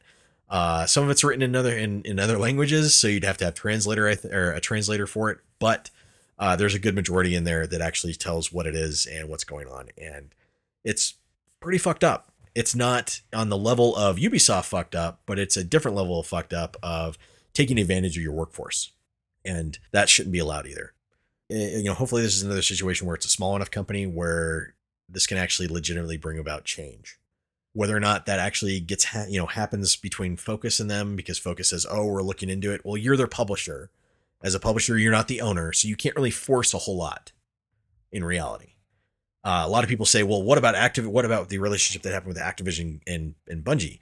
Well, Bungie retained the, if you remember, Bungie retained the IP for Destiny. They retained ownership. That's the reason why they didn't go to Microsoft in the first place, because Microsoft actually wanted the title, but they wanted to have ownership of the IP, and Bungie wasn't going to do that again. They made that mistake with Halo. So they weren't going to turn around and do the same thing again. And Activision was willing to say, we'll front the money and we'll do all these great things about you. And then you find out from Marty, I think recently in an interview where he said that, oh, yeah, but they made a lot of statements of, you know, we're going to force you guys to do a lot of really shitty shit with this game. Yeah. And we're not going to look back because we're the publisher. he went so far as Uh, to say that that deal was an absolute mistake. Yeah, and what well, what's really funny is the fact that Bungie at any point, the owners of Bungie could have told Activision to go pound sand. They literally could have. They could have told Activision, "It's our title. We can do whatever the fuck we want. What are you going to do?" Well, we're going to take our money away. Okay, well you can take your ball and go, but we still retain ownership of the IP, and you can't do shit about it. We'll go to another publisher. Bungie could have easily done that. They just didn't want to because it was a lot of money. There was a lot of money involved. So they sat there and they they put up with Activision for a long time until finally it became a point where they just couldn't take it anymore. Finally, it just got to the point where they're just like, "Fuck it, we can't do this anymore. We, this relationship is awful, and we're not getting to do what we want." So it's a very different kind of situation where you had company, you had a company who put up with it, and you had an, in, and in this situation, maybe Focus doesn't have that kind of that kind of clout. Maybe Focus doesn't actually isn't actually able to do anything to Limestone, and I don't think they do. Uh, I don't think they can. I don't think they have the kind of uh, clout that they could over over Frog because with Frog they had already gotten the titles. Then for a while they had a good relationship. They had already gotten the titles. The titles were on sale, and it wasn't until Frog said, "Hey, we want to cut ties. We want to go do something else, and we want to work with somebody else," that Focus went, "Well, fine. We're going to take our ball and go home, and we're not going to give you back what we already, you know, what you already gave us." It's very different situations. Whole industry's kind of fucked off. but anyways, moving on to something that we can actually talk about: state of play, PlayStation. Sony PlayStation had their state of play event, and we originally, when we heard about it, didn't know it happened. I found out a day later. yeah, they they stayed pretty, you know, they stayed pretty well grounded. It wasn't any kind of any kind of you know big announcement. Didn't focus on the PS5. Nah. Focused on PS4 games that were coming out. Uh, a lot of indie titles. Yeah, and some interesting looking ones. Uh, yeah, they had a uh, Spel- Spelunky Two, yeah, which is like the old Spelunker. yeah. It, it- it's one of those things. Like they showed off actually a good handful of little indie titles that I'd be really interested to check out. But I've gotten so used to Xbox throwing that kind of stuff on Game Pass. that I'm like, ah, do I really want to pay for it? Or I guess pay extra for it. It's Yeah. like, ah, I'll probably check this out when it eventually becomes a free game or if I hit a lull. Yeah, uh, there was really nothing like uh, you know, Aeon uh, Must Die looked it looks cool. I don't know if I'll play it because I don't know if I'll ever I, if I'd ever get to it. I have a lot of other stuff to go through. Yeah. And when going into this next generation, there's you know going to be a few games I'm going to want to focus on for this next generation coming up. But other than that, I'm going to want to focus on other games that I still want to finish from this generation. One of them I'm going to have to sit down and force myself. I'm going to have to force myself to get through the last portion of Red Dead Redemption. And listeners, I know you're probably sitting there going, "Oh my god, like what are you, Loach?" Oh, I've given up. Uh, but it's it's such a slog to get through. I feel like I'm trying to play Last of Us 2. And I might go back to Last of Us 2 at some point just to have it finished. But fucking Christ. it just feels so long. Uh, and Red Dead Redemption 2, I've taken three breaks on because I just can't anymore with that game. But uh, yeah, I mean, it, it wasn't, you know, again, it wasn't uh, extravagant or anything like that. It was pretty basic and pretty down to earth. And they just, here are some games that are coming out, and that's about it. wasn't revolutionary, but it was satisfying. It was kind of cool to see some games that are coming out and uh, know that there's still more life in the PlayStation 4 than some people thought. So if you still have a PS4 and you're looking forward to some interesting titles for that before you go on to the PS5, there you go. And I'm sure these will be on the PS5 too. Wouldn't be surprised. Wouldn't be surprised if most of the uh, PS4 library, especially downloadable titles, is going to be uh, immediately on the PS5. We saw a gameplay for Godfall, and uh, Yeah. I pointed out to Varga that it looked like Too Human, uh, Yeah. except you know better, but not substantially. A little bit more fluid mechanics. Yeah, yeah, better yeah. controls. Yeah. Um, I think really the biggest draw for me uh, for that is the same draw for everything that uh, announces online co-op. Yeah. I'm like, oh, it'd be fun to go through this. So like, ah, I don't know if it's gonna be fun to go through with it for sixty bucks though. Yeah, it might be one of those titles we, we absolutely wait on uh, to get. Um, a lot of people can make a comparison of it to Warframe, which it I can sort of see, Yeah, some way. aspects, but in general, nah. but uh, yeah, I mean, if I'm gonna want to play something that's like Warframe, I'll just go play Warframe. Yeah, Who uh, they recently had uh, their TennoCon, which I forgot to bring up. So Yeah. I'm gonna have to talk about that a little bit. one of the uh, the games that I didn't see anything on until this uh, state of play that actually did look super interesting to the point where I would possibly buy it depending on the price is uh, the Yeah. Pathless. And it's uh, the kind of high speed um, artsy shooter. Uh, looked pretty cool. Yeah. Um, it, it'll definitely be interesting to see how it turns out. It has that nice simplistic art style that is really appealing to the eye. Yep. definitely different than what you typically get. Uh, mine was something completely off the wall. It was the announcement of the uh, the DLC or the expansion coming out for Control. Control, I haven't played. Vargo played, but the expansion's going to be the crossover of Alan Wake. Yep. And I'm a huge Alan Wake fan. Yeah, Remedy is trying to kind of close Yeah. in some of their uh, their universes. I loved Alan Wake, the the first two Alan Wake games. Yeah, I and I loved could, them. and based off of the things that are in control, I could totally see see Alan Wake actually existing in the same universe. So, other PlayStation news that's come out: uh, the PlayStation 4 controllers, while they are still compatible with the PS5 and playing it on PS4 games on the PS5, they will not. They clarified they will not be compatible with PS5 games. So that was kind of a bummer. Uh, I felt like that was kind of a bit of a bullshit reasoning for for them saying like turn and they're like, oh, we want to make sure that our controllers have the full capabilities going into our P- going into the PlayStation 5 titles. Uh, the PlayStation 5 controller doesn't have capabilities that much different from the PS4 to justify you saying that. Other than haptic feedback, it's just not there. So if you're telling me haptic feedback makes that much of a fucking difference, I'm gonna have to call bullshit.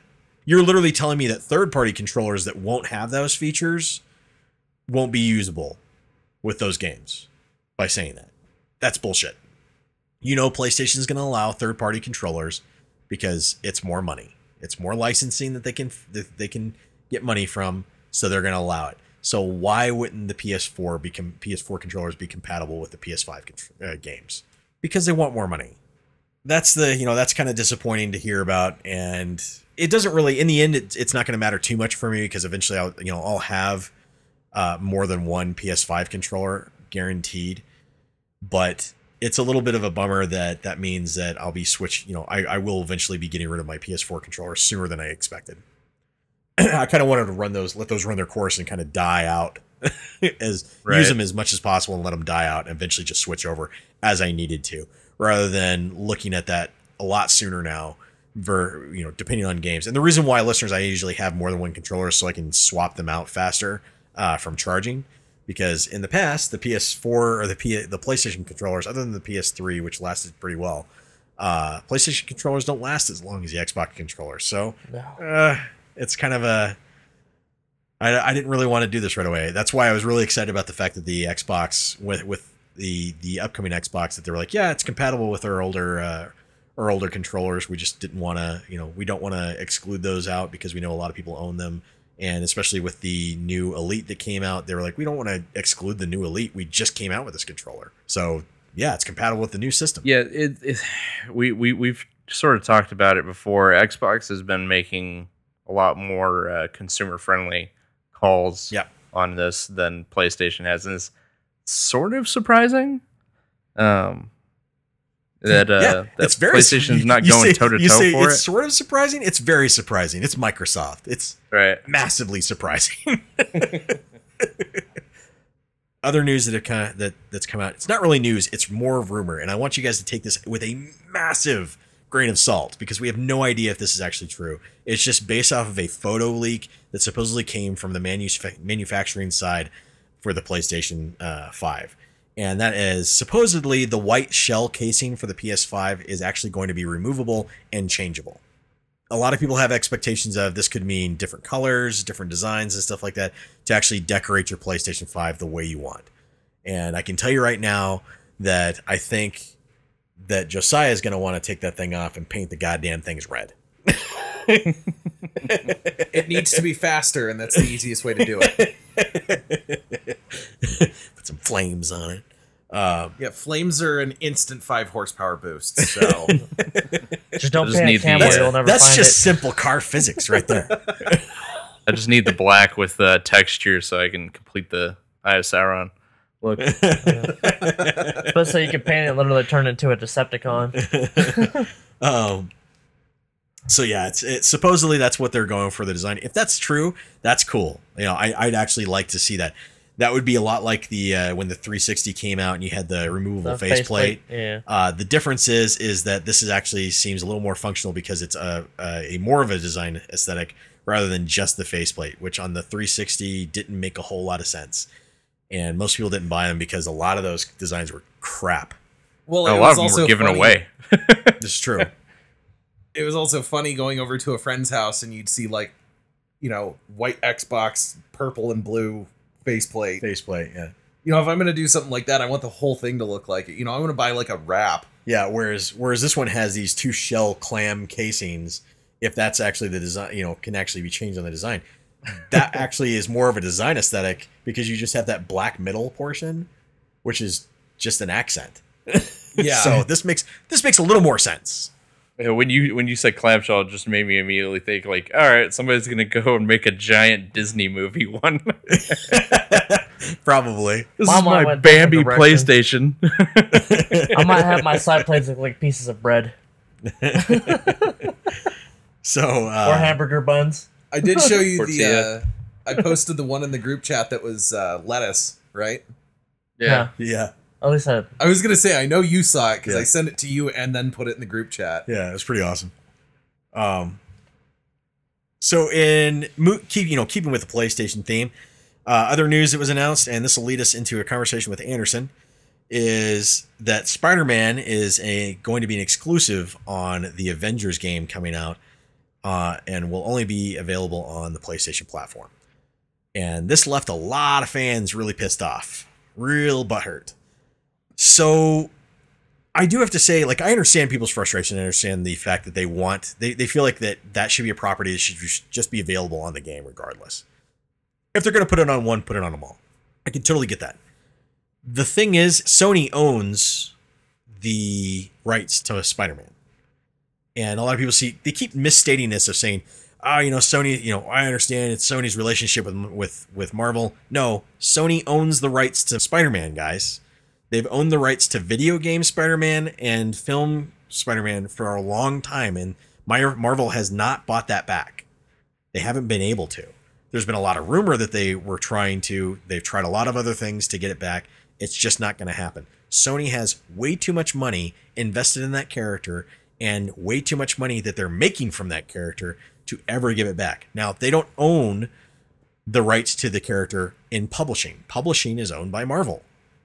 That's two different things. But the character in video game form and movie form is owned, the, the license is owned by them. So they make money off of Spider Man every time it's shown in a movie, every time it's shown in a game.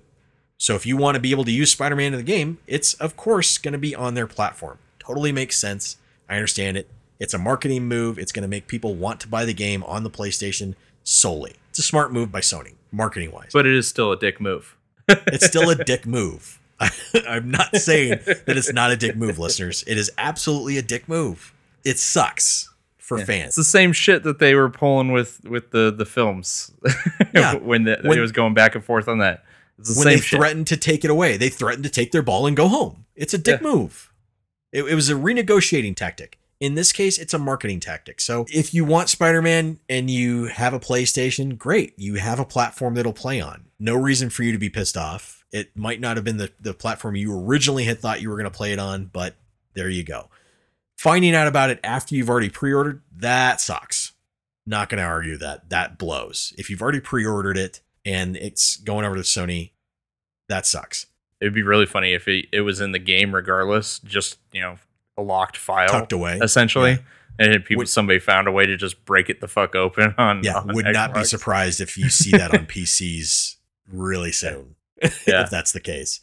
Uh, I guarantee you somebody's going to look for it. But if you have it pre-ordered on Xbox and you already have a PlayStation, but you plan it on you plan on playing on Xbox, nice thing is your pre-order it's not locked in. You can switch it over. Whereas on Sony, if you buy something from the Sony store, it's locked in. The moment they, they the moment you buy it, it's pretty much that's the when they take the money out. I think some of their policies have changed on that for some pre-orders because of, if it uh, changes dates. Yeah. yeah, because of date changes. But other than that, that's there's not a whole lot you can do in this situation. And getting mad about it, while it's understandable, not going to fix anything. It's not going to. It, it's probably not going to change a goddamn thing. It sucks for people who wanted to see that character on Xbox, but you guys gotta you guys gotta understand it's it's kind of the we're in that situation of when uh Soulcalibur was doing that shit with uh characters specific, you know, characters that were only, you know, Yeah. per system. So that's kind of what you're dealing with right now. You had a, you had one console, like one console manufacturer that paid for this character, another console manufacturer that didn't. And in this case, it's a console manufacturer that owns that character. But with that said, Anderson's been playing the beta. And I got to ask, is it any good? It's fun. Is it? That's surprising as hell. Because every time I see the game, I'm just like, ah, Well, it looks okay. I've Don't get me wrong, listeners. It does it does look better now when I've seen videos now. It looks a lot better than when they first showed off. Right. They've gone through a lot of changes to try and make it look a lot better. I would certainly hope so. Yeah. but it, it's still not sell. I'm I'm still not sold on it. So Anderson, has it sold you on the fact that you like? I mean, you you got the pre-order because it was a gift. It was my birthday present. Yeah. So I listeners right away wasn't his wasn't really his choice. He probably would wouldn't have even bought it. My only input But it was gave him a beta, and he, now on. he gets yeah. Now he gets to know what he what what's good about it. So I do have it on the PlayStation. My That's reason good. on it was before the Spider-Man announcement. I was like, I already have Spider-Man on here. I'll just keep all my Marvel characters on here. Yeah, That was my only logic. Uh, I will add one side note. Okay, so when I started the game, I obviously read the user agreements and see if I was allowed to talk about it, and I am. Yeah. Because they're allowing uh, streamers to film or uh, Yeah, they're allowing Yeah. a lot of streamers to show off some of the game to talk about it. yeah. and I think that's actually a really good choice. You know, hats off to Square Enix for even for for deciding that that was a good idea. When you have a non-disclosure agreement or anything like that, those things kind of suck because it doesn't allow if if your game is actually better than what you originally showed off and people badmouth it, this gives people an opportunity to say, actually, it's a lot better than you think it is. The reason why I'm bringing this up now is actually there was something new on the agreement that I think we're going to start seeing from games. What's that? and it goes it talks in details about the microtransactions of what you're going to get out of those microtransactions via the UK's agreement on it. You know, Agreement. Okay, yeah, because the UK is originally, yeah, I forgot about that, listeners. We actually haven't had a chance to really talk about that, but after they had made the announcement that they were trying, that they were looking at making official uh, for certain microtransactions, specifically surprise mechanics, uh, loot boxes, that is, to be seen as gambling, they are absolutely going through with that. That looks like it's going to be passed into law officially with uh, the UK. and this was on the agreement on a beta. So I could tell you that the only microtransactions that it straight up said was cosmetics and expansions. Mhm. That was it. And originally they had talked about other things that were going to be in there. I think about six months back, they talked about other mechanics that were actually going to be in there that were going to be microtransactions, including some loot boxes. I could see boosters being it, but I'll explain to that when I get to that part. But that was a pretty interesting side note. I was like, okay. I was like, so this is officially happening. Yeah. I at this point, we all agree it needs to happen. Yeah, loot boxes need to be banned. Yeah. loot box mechanics absolutely need to be banned. As the roll back to Uh, a previous conversation today, they need to be banned like TikTok. yeah, yeah.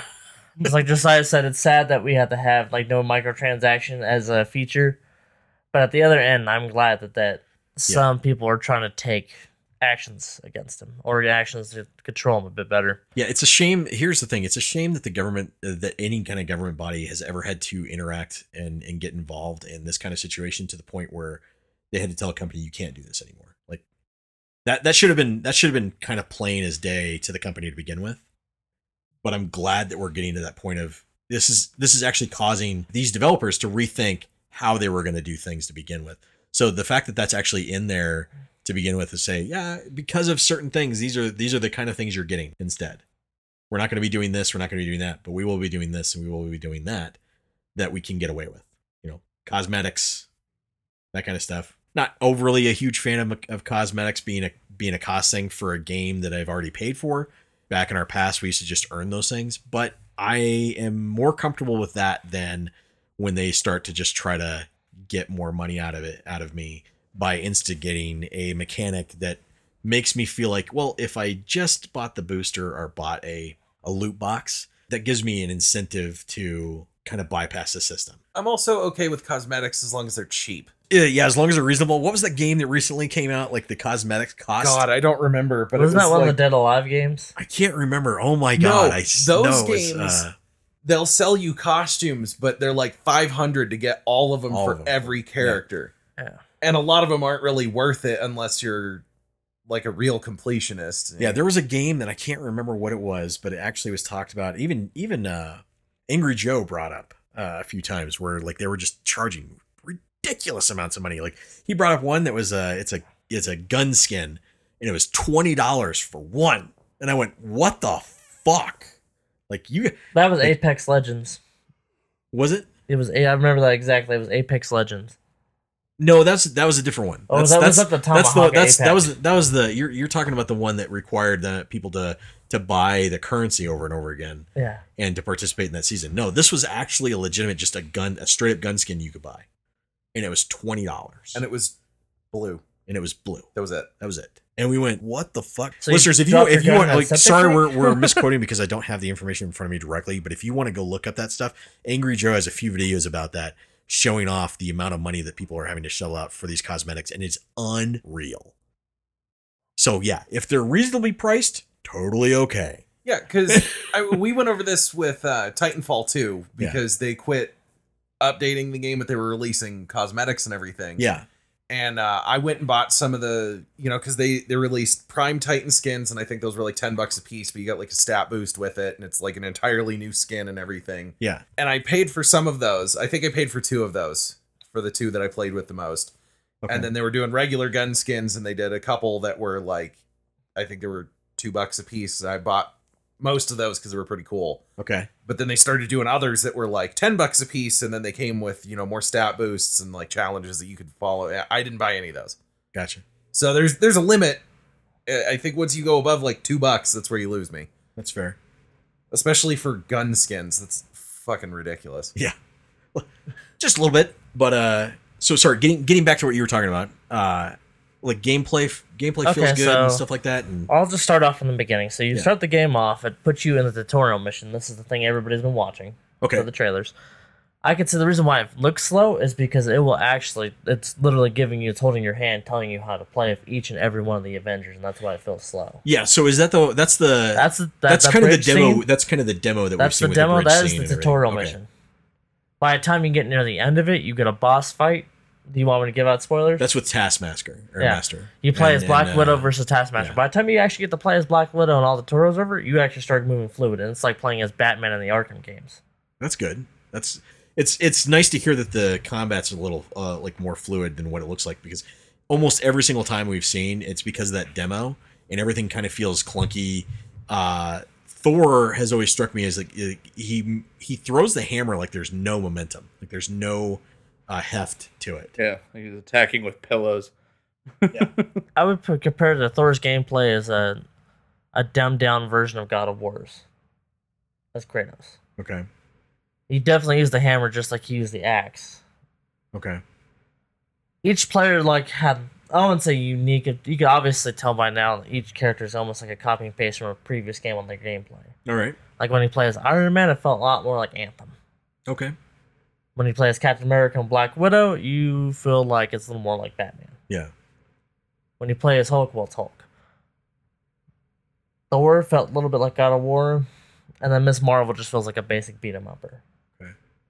It sounds to me like based off of what your reaction is and what other people who even even It's- people who I said think they it were down to class systems. Even people who said Yeah. they had no desire to ever play it, like don't didn't even want to buy it, based off of what they saw. I've heard a lot of people changing their minds based off of this this beta, and it sounds to me like this is a game that could absolutely benefit from having an open beta rather than a you pay to get to play the beta. and there's going to be an open beta. and and they should yeah they should absolutely continue with that. Go through with it. Let us be the judge. And Square Enix, I would love for you to make make a liar out of me. Would love to. now, Like, I, I, I absolutely would be all for me having to, to to step back on my own hypocrisy and say I was a fucking idiot for ever denying that this game would look good, and that would be great because more superhero games that are good, good thing. No, we've said it before. We we want your game to be good. Yeah. But we want you to be whether or not it's gonna be is, is another story. yeah, absolutely. Now, I will say that when I played the game, I've spent most of the beta playing as Hulk. Okay. Because after you get past that, you get another story mission, which will unlock the matchmaking. That story mission, you play mainly as the Hulk and a little bit as Miss Marvel, because that's who the it's focusing in Yeah, on. Miss Marvel is the main is actually the main character, which is an odd choice. Uh, I can understand from a different perspective because Yeah. I know in the last few years she's been gaining steam with the younger Marvel okay. Yeah, she's the she's the newest Miss Marvel. Yeah. So because she's like in all the cartoons now. She's in a lot of the comics. Yeah. Even when we played Marvel Ultimate Alliance three, they focused on the younger Avengers. okay. Because you know, with this focused on Spider Gwen when we got to her, they focused on Miles Morales. Yeah. So She's the I could tell that she's the drawn for the younger crowd. Okay. I can't disagree She was fun to play as. And it is co-op, right? I've gotten to the point where you can't do co-op. So what I'm so it's it's not co-op until you get to a certain point. so my guess so far, based off the beta, is Alright. there's campaign missions which will be solo, Okay. And then what you would define as just open missions, kind of like Warframe, Okay. and that's the co-op part.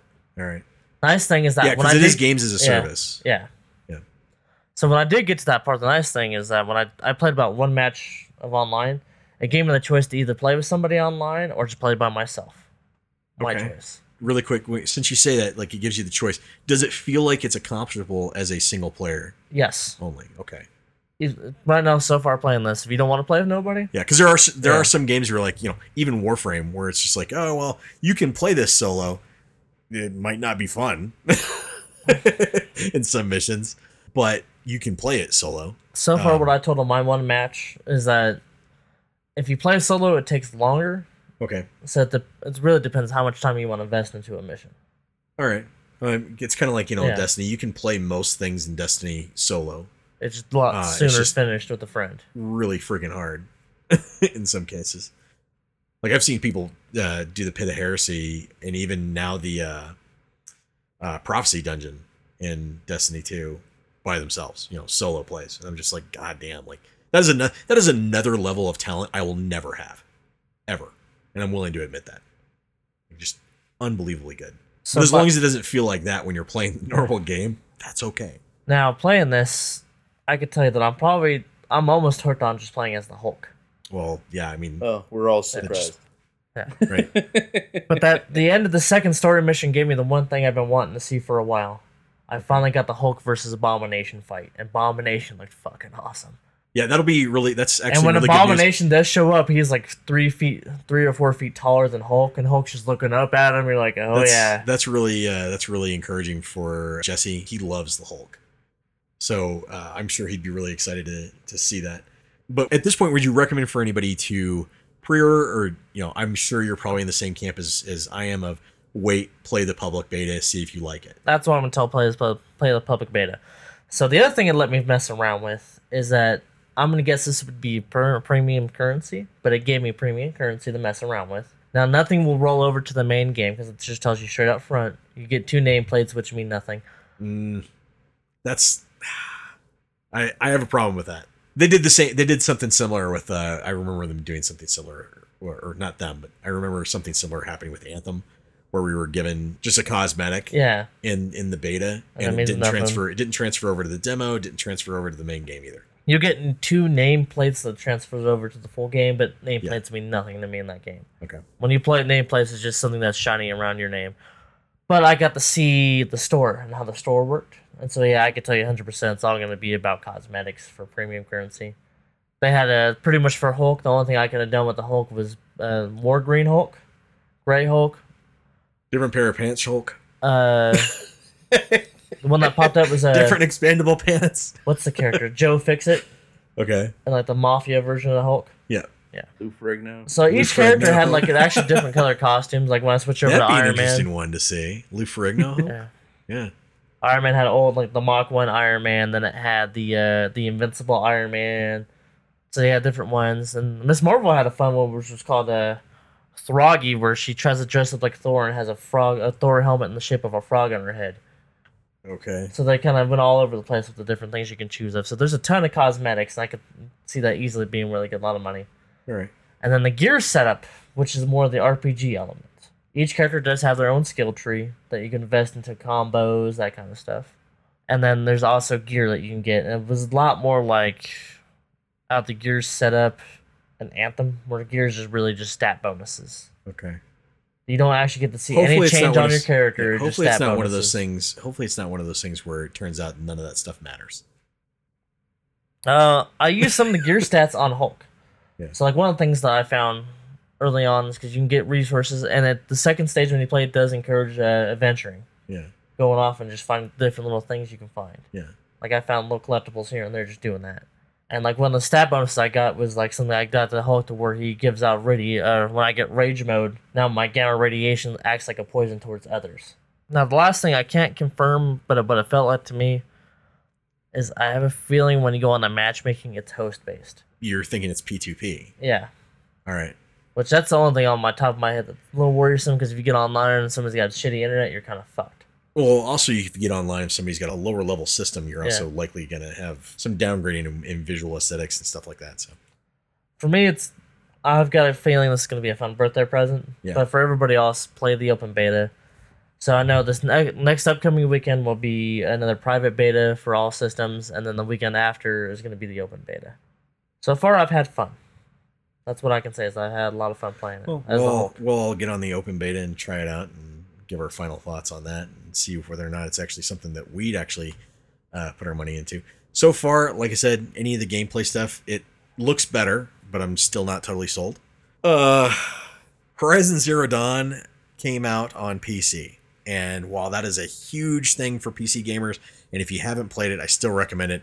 But apparently, there is it- it's not the greatest of ports, and that's kind of sad. There's a lot of stability problems, and it can get really unstable when you're trying to mess around with some of the settings at times. Massive load times for after you change certain settings in the game. So it's not the best port, and this is kind of a bad mark when other PC gamers who have never experienced the game on PlayStation are getting thinking, man, PlayStation gamers are way out of whack. They, you know, how can they like this game this much? It's a better experience on the PlayStation, sadly, which is weird to say, but hopefully Sony sees the, you know, sees the issues and hopefully the developer sees the issues and whoever is doing the port gets wind of it and goes, okay, we have to issue a patch. We need to really, we really do need to fix this because it's not fair to the PC crowd to get such a great title and for it to not be, in my opinion, what should be a superior experience. Just doesn't make sense. That it, it was a game of the year game. Yeah, I, you know, PC the the PC crowd absolutely deserve a an even better experience than what we got, and what we got was a phenomenal one. So moving into, oh no, shit, forgot Warframe. Fuck. So Warframe had TennoCon, and uh, TennoCon is their yearly thing that they show off what's going to come up next for Warframe, what's happening within the studio, different designs, tons of stuff. And one of the things they showed off is the new open world area we are going to be getting, and it is pretty fucking crazy looking. Uh, it is this entire infested location, big open spot. You're going to be able to create your own mechs, which is badass. Talked about that with Josiah, and I'm pretty sure that's probably the only incentive I have for him to actually jump into Warframe at this point Well, I mean, to want to play it. seeing as pirate ships didn't really work out the way we wanted. pirate ships you know the pirate stuff is actually fun uh, it's just a fact of if you're going to have fun you need to have a full crew and having a full crew is a lot easier with people you know than with randos Couldn't we just fill up the rest of our crew with rum? good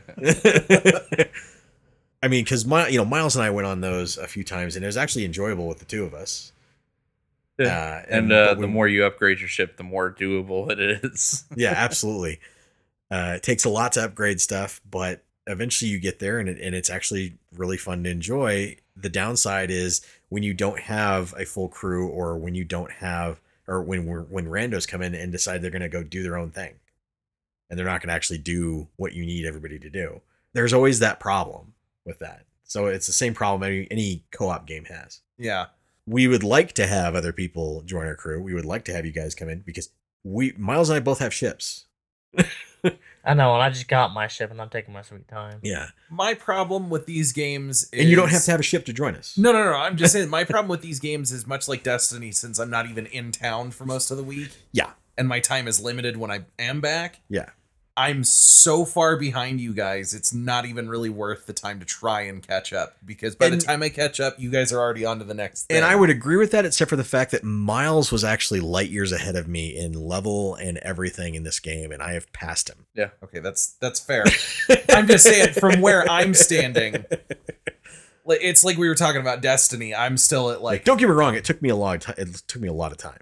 yeah. I'm not gonna, I'm not gonna dress that up, but I get where you're, I get where you're coming from, and it was very intimidating when I started in. But e- even if you just put in a couple of time, like a little bit of time, or like uh, on a weekend every now and then, that's more than enough. Like Yeah. just to just to play with us, and we we will easily anytime you ask, we will easily jump in and say, yeah, we'll help you out. Yeah, because I know with Because- Destiny, you guys are gonna have to carry. Steve through is that. having to do some. Or Steve is having to do something similar with us with Destiny. He does that constantly for us. He has a lot of patience with us. and he has a tremendous amount of patience, and it's awesome to have. And part of the reason is because he has nobody to like consistently play with him. So it's one of those things like he needs friends in there. Yeah, So I get that, but at the same time, he's very generous in the fact that he will devote his time and say, "Hey, I'm going to take you guys, and we're going to go and do this, and I'm going to help you out. I'm going to help you out with this mission because I had to do this by myself, or I had to do this with randos, and it sucked." yeah, And so he, he's more than willing to be like, "Yeah, I'll help you guys out. I'll show you some of the mechanics. I'll even take you guys to things that like most people won't even show you, like hidden chests, stuff like that." So Miles and I will gladly do the same thing for you in Warframe. We'll we'll help you out. We'll take you into missions that you feel like you know, even even missions you're like, I don't, I don't, I'm, I'm gonna need somebody to carry me. I've done that with Anderson. yeah, Sometimes we have to be the sun pie. That's okay. yeah. We're a clan. That's what we do. So, and same thing will happen in Destiny. when you jump in, we'll have to jump in and help you out. I I had to, you know, I had to help uh Jesse get through the moon on Destiny. I had to help Loach get through the moon on Destiny. I mean, it's it's just what we do. We jump in when we can or where we can. Every now and then we'll we won't feel up to it, but we'll let you know. Yeah, But we will help you out eventually. We'll we'll jump in and be like, yeah, let's do this. Let's let's go ahead and get it done. Get it over with. Loach is uh, you know, way behind in Destiny with us. And he's just now catching up on like uh, the Shattered Throne, which is a dungeon. I still he have to has- do that. Yeah, he has an exotic. Do you have any do you have the exotic mission for it too? As I well? probably do. You probably read off. uh it's uh for the wi- need the it's for the- sent me. it's for the wish ender Yeah. and uh it's an exotic bow it's very specific for what it does it's not a bad bow it's a decent bow but it's it's a cool mission to go through actually but loach is on a step that that we cleared out weeks ago we're slowly trying to get everybody caught up with certain things and it's tough i mean jay can't jump on every week he Yeah. can't jump on all the time you can't jump on all the time loach can't jump on all the time but when you guys can we'll help you out when we can so that's fair. really quick though with uh with last la- last thing on TennoCon. So they revealed that you can build you're going to be able to build your own mechs. That's the new thing. That looks badass. Uh looks freaking awesome. The new open area looks tremendously cool. It was granted it was all on PC. So we have the stipulation of like, it's not going to look quite as good on consoles. That's fine. I wouldn't mind if it looked like that on the next generation, just saying. But it had some really cool stuff. The day and night cycle thing was the craziest fucking thing I've seen and it was the fact that the the nighttime snake get whatever thing that puts light on the air or on the the open area gets attacked by the daytime one and it just blasts its ass to shit and i'm assuming it does it vice ver you know vice versa for when the the, the night cycle changes it was the crazy one of the craziest things i'd seen and then everything turned fucking ludicrously hostile in the area It's like turning out your Very cool. neighbor's lights by shooting them. Yeah. it's very it's very crazy. Uh, but it was it was really cool. Listeners, highly encourage you to go look at their presentation for it. It was all awesome to watch. Yeah, Heart of Deimos. Yeah, Heart of Deimos uh, had some really cool lore stuff going on with it. It's something I'm looking forward to playing. I want to do one more announcement right before we get the reviews. I know. Sorry, listeners. Yeah, it's a long. Sorry, we knew it was going to be a long podcast because we were gone for two weeks. We were gone for two weeks, and all this shit kept happening. So something that to me snuck in on the radar that I did not notice until I started doing some research was the announcement of the next Dark Pictures anthology game coming out this Halloween. Okay. So Man of Medan was the first game. Yeah. The second game comes out this Halloween called Little Hope. Cool. And it's about these college kids who are on a bus that breaks down in New England town. Yep. That has a history of witch hunting. And as they're going to the town, they realize, as they look at the history of the previous people killed in the back in the times, Yeah. for their doppelgangers, and they have to find out why. That's cool. I didn't know that. I knew about the bu- the the bus breaking down thing. They they talked about a, a little bit of a synopsis. and that was about but- it. And they did keep the same actor who's the curator in the first game. Cool. And they said this is the second of eight games. Wow. All right, they're going for full out anthology. All right, let's do this. I'm down. That's it, listeners. Are they keeping thing. Are they keeping it for the same pricing? Or are they going for a little higher? Uh, same price. Okay, same price wow. point at the moment. Nice. Yeah, looking forward to it. Well, that'll be a buy regardless for me. Looking forward to taking on more Stegosaurus. That's What like was, adding on what to was the new plate. one, Miles? Giraffe spiders. Giraffe spiders. what the fuck? we were we were watching a movie about these like it was a stupid film. Seven Guardians of the Tomb. The whole time I couldn't figure out who the seven guardians were. Uh because they're never there. But the uh the movie has these ridiculous spiders in it and we were joking around. I don't know how it got out, but it, at some point Miles goes, "Oh my god, giraffes." we got into this whole thing like, "Oh my god, giraffe neck spiders." Fuck no. the most terrifying thing I could think of. Oh, that sounds horrifying. we were just joking and joking about it. I was like, "Oh my gosh, this is the new this is the new Stegosaur, this is the Stegosaurus movement or moment. We're being followed." Uh, anyways, that's an inside joke, listeners. I don't know if I I don't know if we really ever explained the whole Stegosaurus thing on on the podcast. Uh, Yeah, I don't Right. know. we'll have to save that for another day. Anyways, moving on to reviews. I'm gonna go ahead and start off with uh, stuff on Netflix. Gonna go with uh, Transformers to begin with. So we had Transformers: War for Cybertron, and uh, I watched. I couldn't get past the first three episodes, listeners. Sorry. You gave it more time than I did. Yeah. Uh it it's not awful uh, in, in the sense that it's it's it's not, you know, well done really. It's just it really does come down to what, you know, Miles, you brought this up. It's, it's just not for me. I think yeah. um I'm not a fan of the writing. I don't like the drama that's thrown in. I felt like I was watching a CW show with robots that should be warring with each other but aren't and are more concerned with drama. I agree. Uh, that's surprising as fuck. like, okay, so I gotta point this out, listeners. Loach loved this show. He loves it. Fucking loves it. He's Italian. Binge watched it in like two days, I think. Something like Yeah. that. He watched it in two days, loves everything about it, loves the nostalgia, and I think that's more of what he's focused on than anything. Uh, because he tells me that I'm overthinking it, and I go, I think the problem is that you're not, and that's not a bad thing. So, listeners, I want to point this out. There's a big difference between how I see it versus how he sees it. Loach is watching it for simple entertainment value, and that's kind of where you should be at when you're watching it. Your brain shouldn't turn on. And my problem is, is I watched it, and within the first 15 minutes of the first episode, my brain turned on and went, something's off. Something's not right here. I don't feel the nostalgia. I don't feel the love, and I'm not. You know, don't get me wrong. I've gone back and watched some earlier Transformers episodes, and they do not hold up.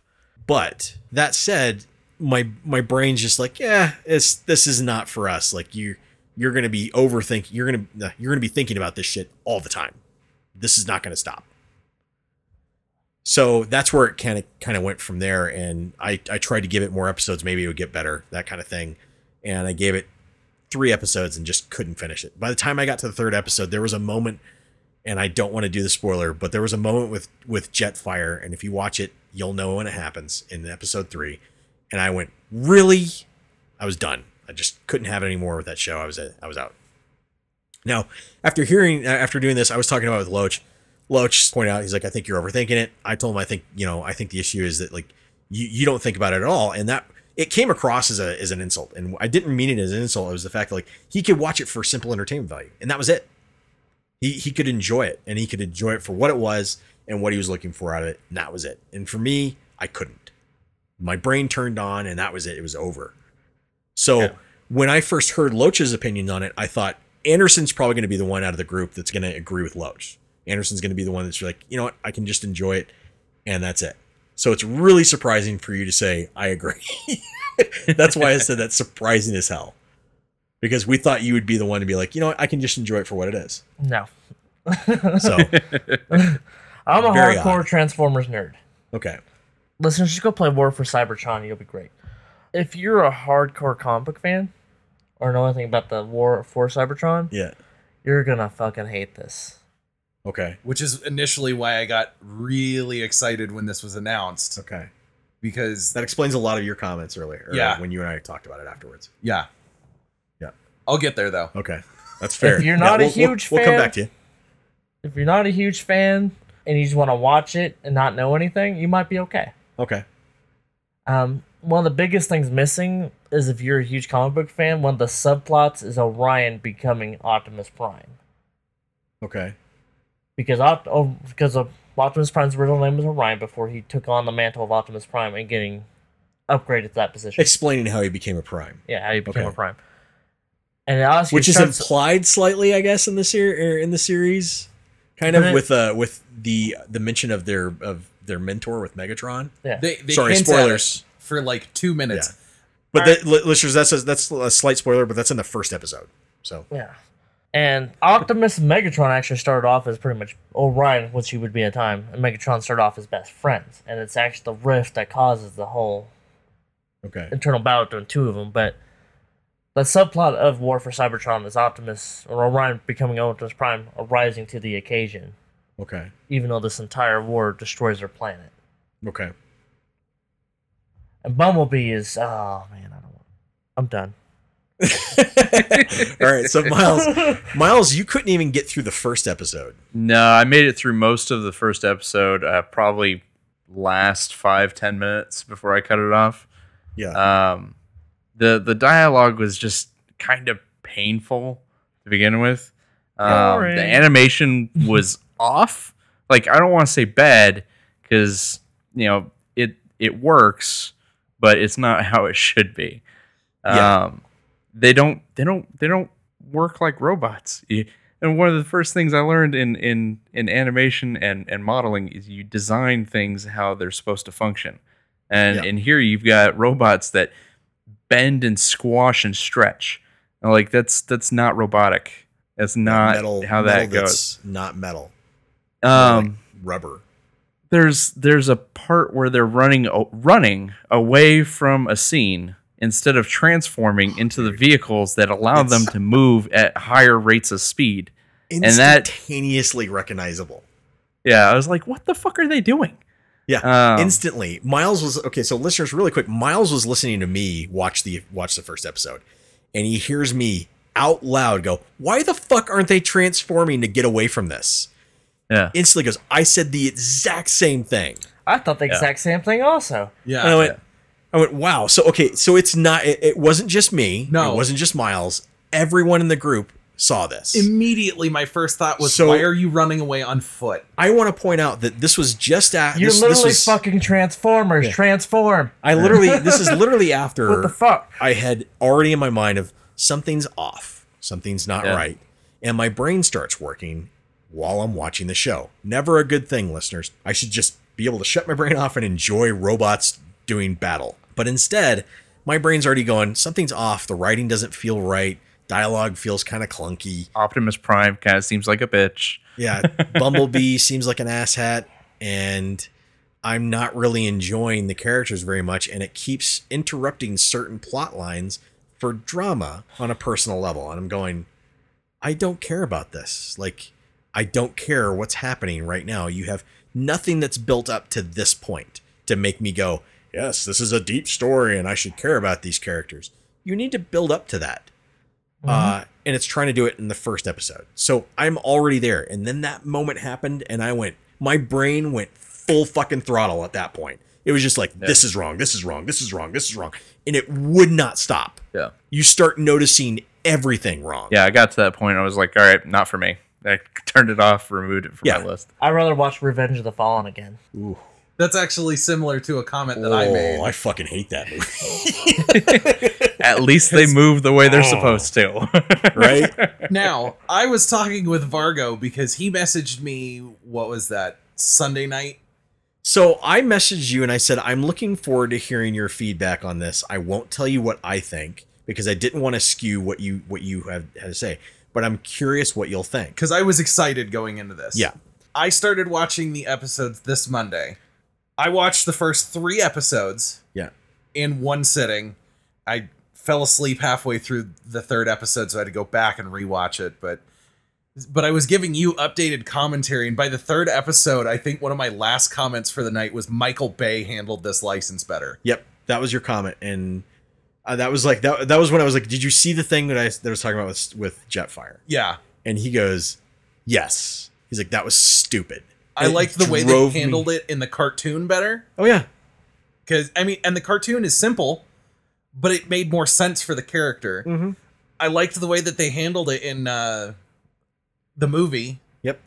because that actually made more sense. And then uh, in this one, I feel like the writing is so simple to the point where you can almost write down script directions. Optimus comes in and gives an order. Female robot doubts order. Other characters bitch at each other. Move on to Decepticon side. Megatron is evil. Starscream is a whining bitch. Blah blah blah blah blah. And then it just the episode ends. Five seconds of battle. Next episode. and I kept Yeah. I remember I kept making comments about this. I was like, half of the voice actors sound like they're just there for the paycheck. Oddly enough, the only voice actor I feel like was doing a good job was the one for Bumblebee. Yeah. But you know, But I don't like his character. I don't like his character, but at least the character is voiced Yeah. properly. No. He's the only one that sounded like he rolled in not just looking for a quick paycheck. Yeah. And I it's like I was telling you, I'm already a big fan of that guy anyways because he's been in a bunch of other video games and he's uh he's actually an author. He's the guy that's writing the books that I'm listening to right now. Okay. Uh speaking of which, I know you'll like him. I'll I'll give you the title after the podcast All right. but I made it through I want to say five and a half of the six episodes, and I I don't even remember why I didn't finish the last one. I think I just like got up and made a sandwich, came back. I was like, oh, it ended, cool, and then just moved on. Yeah, that's But it's not all bad. Uh, I really like that they went back to the old the G1 designs. yeah. Those look really nice when they weren't moving. Yeah, standing still, they look cool. I, I mean, like my my old favorites looked awesome. I mean, Soundwave looked awesome. You know, all of them looked really good as long as they were. Yeah, they got still. Soundwave's voice right. Yeah, they got his voice right. Shockwave looked awesome. Mhm. Old sound effects coming back. That was cool. The first time one of them transformed, I got all excited, but that was within the first five minutes. Yeah. You know, when the show was still good. I had that same moment where my brain kicked on, and me and you have that problem that once our brains kick on when we're watching something, it's, It's really, really hard to shut. really back hard to off. get back off. Yeah, it's And really hard to For get me, back to it that. went downhill when he when he find out that Bumblebee's a little bitch in the beginning. And then once that kicked out, I was like, why is Bumblebee acting this way? I'm out. that he's a freelancer. I'm just here to look for energy. I'm just a scavenger. I want a paycheck. Okay. What? what? yeah, but- it was. The the thing that confuses me about this whole thing is it's obviously meant to bring the nostalgia factor for older fans, but the writing is so simple. I think it's meant for four year olds that get shoved in front of a TV with a bowl of cereal, just like the old show. Yeah, and yet four year olds don't care about drama. But then they add the drama, so it's kind of like what what were you going for? If you're going for older fans, make it better. If Who's you're going your- for kids, dumb it the fuck down and warn me before I watch the whole who's thing. your audience? Who is your audience? Who's your demographic on this? Like we uh, can't tell. So yeah, it's. I feel like if they do another season, maybe they'll kind of tool it in and make it Simple better. idea. Try to make it too deep. Yeah, Just and come on, guys. that was another thing. Like Anderson was saying, you know, we're we're both big Transformers fans, so you know we know like a lot of the backstory, and that's why I was so excited. My, I really like the the period where they're on Cybertron fighting. yeah, You get a lot of really interesting shit that happens there, and they oh. didn't touch on any of it. yeah. Oh, so, yeah. listeners, in all honesty, the, our our only recommendation is that you you'd have to watch it and find out. Watch it, see if you like it. You'll Like, know within 15 You'll, you'll know minutes. within 15 minutes if you're going to enjoy it. No joke. It, it it'll just be as simple as that. If you know within 15 minutes and you can continue watching it and enjoy what you're seeing, then it's a show for you. It's not for us. Clearly, if I want to watch a War for Cybertron, I'll either play the video game or I'll go and watch Bumblebee. honestly, I spent Go spent grab some most figures and make it play out in my head. I spent most of my time wishing that I still had my Xbox 360 so I could play through War for Cybertron instead That game of was watching fucking it. amazing. That balls. game was awesome. This made me wish that they would do another War for Cybertron game, That's Oh yeah. Shut up and take my money. but. You know it's bad when I'm watching something and my first thought is, "Man, Michael Bay did better than this." Yeah. And this is coming from Rooster Teeth, so Yeah. I I feel like part of the reason Yeah, part of the reason is we actually we actually do hold them up to a higher standard. I had higher expectations. This is like anytime Disney puts their name on it, I'm like, okay, this is probably going to be at least okay. I almost feel like Rooster Teeth owes me an apology for this. I don't, I don't know if I'd go that far, but yeah, okay.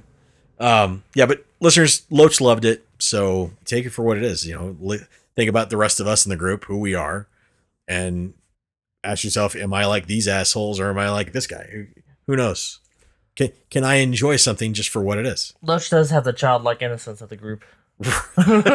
Yeah, sure, sure he's not going to be offended by any of that. Uh, well, he's not here to defend himself, so right? so you can just yeah, you can just say whatever you want, right? yeah, Yeah, he's not going to take offense to it. He's not going to get pissed off about it later. He doesn't listen. Not to like the he cast listens to the podcast, anyways. sure, that's true.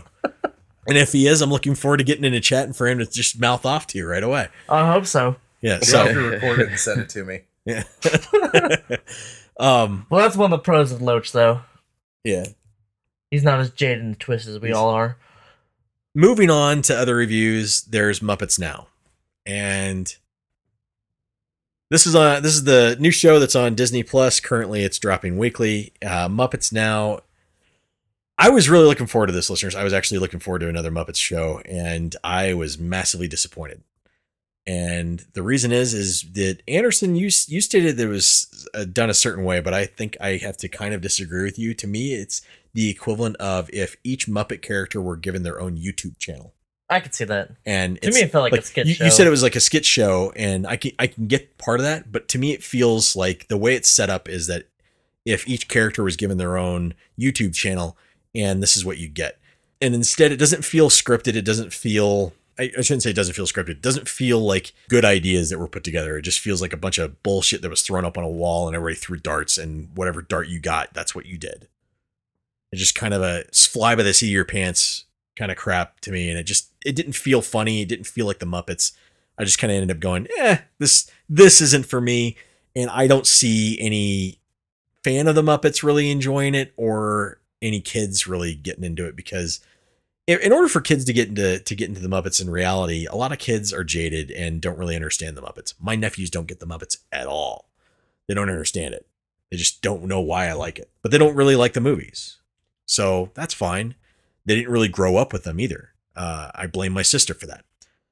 So I blame her too. so- I think my sister. I think my sister did a horrible job when it came to to introducing them to to certain pop culture. She doesn't listen to the podcast, so I can say whatever the fuck I want.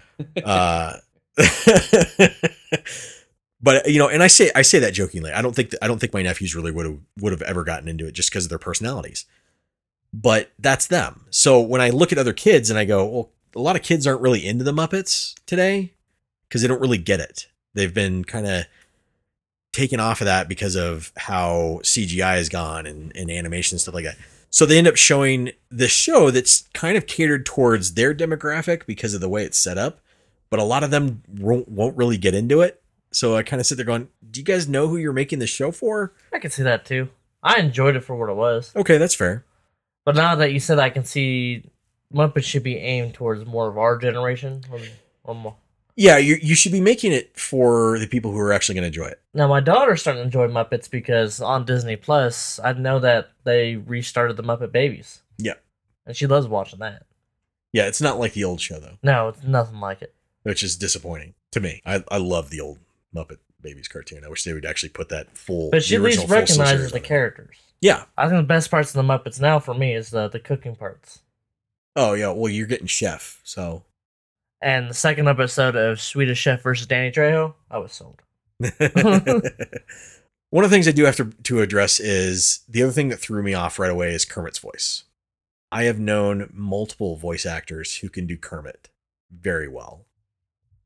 And I don't understand why they why they went with the person who's doing Kermit now because they don't sound like Kermit. It's it sounds like a, another person in trying to do a Kermit impression. Like if you had a separate Muppet in there and he was trying to basically fake being Kermit. It's it's really odd because I know it's I don't think it's a That's the twist. It's evil Kermit. it's not uh, Brian Henson doing it anymore. Anderson's looking it up. I am. That's gonna drive me insane until I find out. So Miles, Yeah, I don't know if you got a chance. Yeah, I, I, I didn't think it would be because Brian Henson actually knew how to do Kermit's voice. Well, the Um, other person that's done Kermit's voice is Frank Walker. It's Frank Welker. Yeah. Yep. I don't even know if Frank so the Oz guy is who's it anymore. voicing Kermit now has been voicing Ralph for a long time. So I could see that being a Yeah. different voice change. It's it's a tough. it, it threw me off instantly, and I went, ah, "That's not Kermit to me," so I'm good. Uh, that that would He's that also would one have of been the enough. screenwriters of the show. that would have been enough for me not to not to keep watching the show regardless. So Uh, it's just too much of a change for me, and it's not for me. Hopefully, they do find their audience though, because it, you know more Muppets is always a good thing, and I and I enjoy. I love the Muppet movies, so I would. Like I like the direction they kind of went with. Even though you don't like the YouTube style, it's better than last time when they tried to kind of copy and paste The Office and turn that into the Muppets. I didn't watch it because it, yeah, it wasn't Yeah. it wasn't very No, appealing in the end That was why I haven't even bothered with this newest series. for because of the old one, Yeah. the one that they they re, they tried before that. The newest reboot before this one. Yeah, I watched an episode of that and I was like, nah. yeah, it was just okay. And then this one I saw and I was like, eh, I don't know. Muppets something's- Tonight, like I don't understand. Muppets Tonight worked. Like why why would you go away from that? Yeah, I don't get it either. but it's kind of like you were saying. I think it's because you know we grew up on that. Yeah, it's what we're skewed to, and it's what we look for. Yeah, I don't, I don't know, but Other things to uh to review, listeners, and I, God, dude, this this podcast is going on forever. Uh, Umbrella Academy season two came out. Miles, you got to watch it. Yeah, it's uh, fantastic. If you uh, enjoyed the first one, you'll definitely enjoy the second one because, my opinion, the second season's even better Okay. And the first one. Uh, a lot better jokes. Um, the fucking soundtrack is amazing. Got stuck in my head for days. Um, you know, I don't know anything about the comics, but you know, it's a well put together story, and they left it open ended for another season. So I'm looking forward to uh, where they go with it after it after this season. Yeah, I'm watching uh, the first season currently because I hadn't watched it before. I'm actually enjoying it, so Yeah. uh, soundtrack's amazing. we'll see. Uh, we'll see where it goes. I'll have to. I'll, I'll look forward to the uh, the second season. I'll counter my third part. I only watched the first episode of the second season, and that's the way you open up a fucking season. Yeah. Oh yeah, All right. uh, I'm really looking forward to season two of The Boys when that starts next month. Yeah. looking forward to that. Really looking forward to that. It looks like it's going to be a lot of fun. if they have anything that's even remotely close to the exploding dolphin, this is gonna be great. the dolphin through the windshield. Oh, yeah, I Yeah. remember laughing hysterically watching this. Man, the opening sequence in the very first season was great. When the girlfriend gets turned into jelly. Yeah. Oh, Um. I have to watch that over and over from time to time. So, any other shows to review? Movies? Nothing. Nope, Everybody else good? I'm good. I think the last thing we have to review is Grounded, and I didn't get to play it. I've got a couple things, quick, Oh, you do? but I played Okay. about a good eight hours of it. All right. Is it good? It's that type of game, the survival build your own stuff kind of game. And if you're not into that stuff, you're not gonna like it. If you like that stuff, you're probably gonna get into this one. Okay. I've heard it's I mean, a it's lot just- like Ark. Yeah, it it looks and feels. Uh, it doesn't look. It, it feels much like Ark Survival Evolved. Um, Okay. yeah, it, it's probably fun to sit there and screw around with, uh, especially with friends. I'm not going to sit there and put any time into it personally, unless we're all jumping into it. Um, Okay. To me, it's a better functioning Ark. Okay. Yeah, you know, Ark was fun, but at the same time, it wasn't. Uh, uh, it was fun at the same time. It actually wasn't. That's literally what my statement could be for that. Uh, it was entertaining, but it wasn't enough to keep me wanting to come back for more. I'd rather have games with more structure, like Yeah. Warframe, like Destiny. Like those are the kind of games where I'm willing to Where you jump get a- in with you guys. yeah. Whereas when I heard about this one, I was like, it sounds it sounded fun, but I was kind of worried because it came across very much kind of like Fortnite originally, and we all knew what Fortnite turned into. Uh, yeah, I know it's a sore spot. I'm sorry.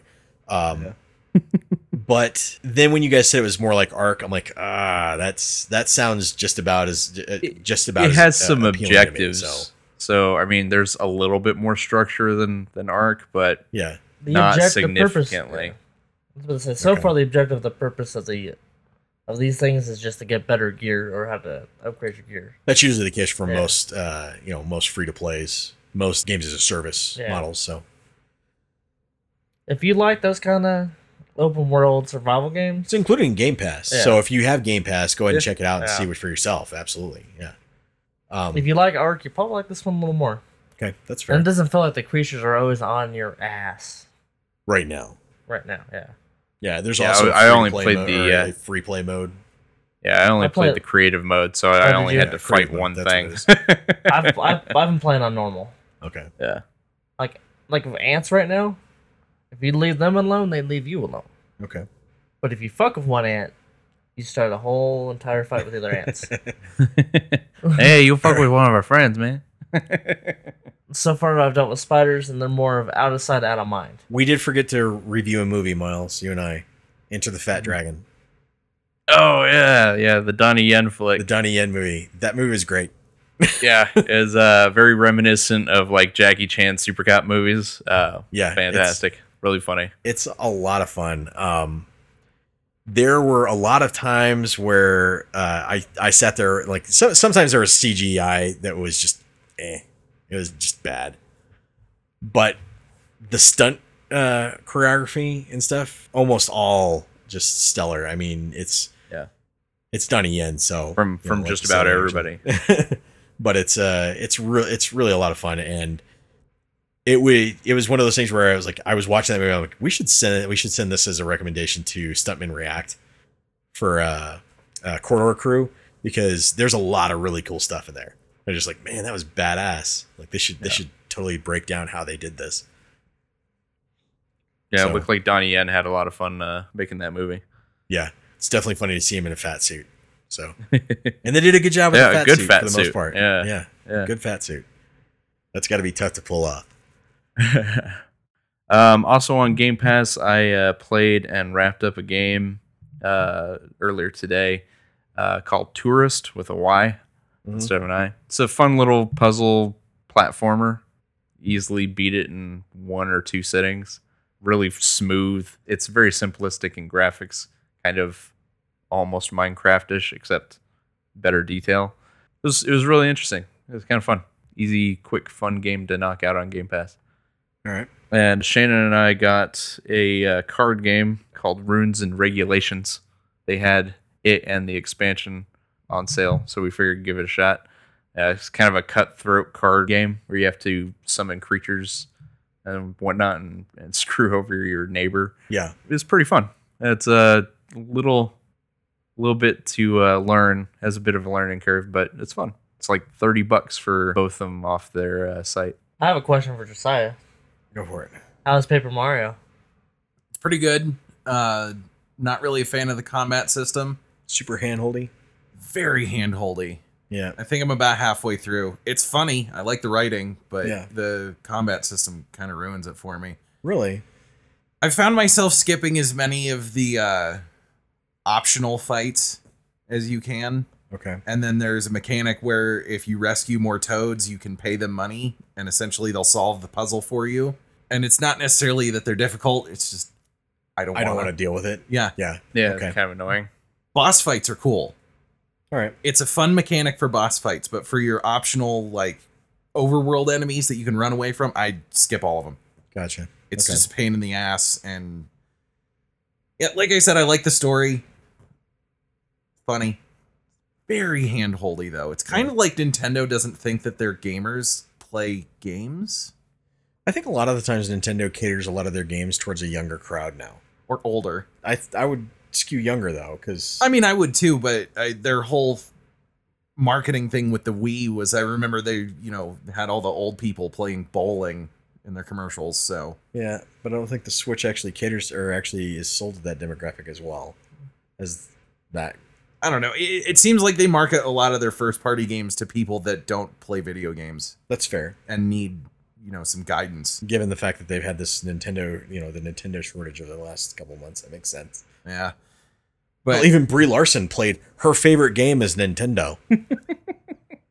which one? All of it.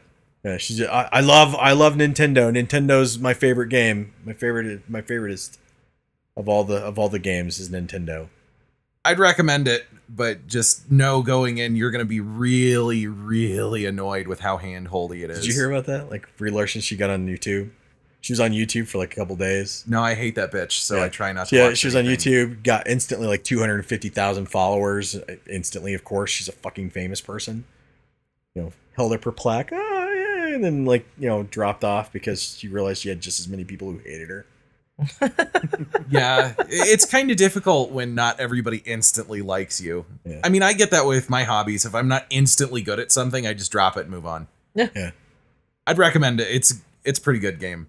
I'm uh, I'm waiting. I'm trying to knock it out so I can buy uh, Ghost of. Uh, anything though. else to review, Miles?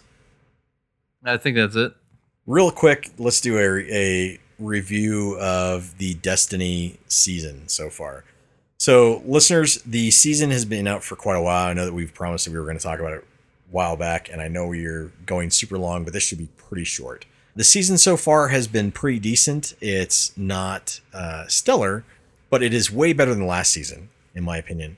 The exotics you're getting from this season are a lot better, and uh, most of the gear choices that you're getting that that are coming back. Funnily enough, most of the gear that's coming back is actually old gear sets from Destiny One. We've been seeing in it, so they're bringing back a lot of old gear to to make people happy and to actually push better designs that they've had, which will be really very nice because every time a new season starts or a new DLC drops, we do not like looking like dumpster fires for fucking ever. So that'll be good to have. That's Uh, always the worst feeling in any MMO is the new expansion comes out and you trade your awesome coordinated armor set that's all purples in for greens and blues Yeah, and you look like you just walked out of a Goodwill. right? That's pretty much it.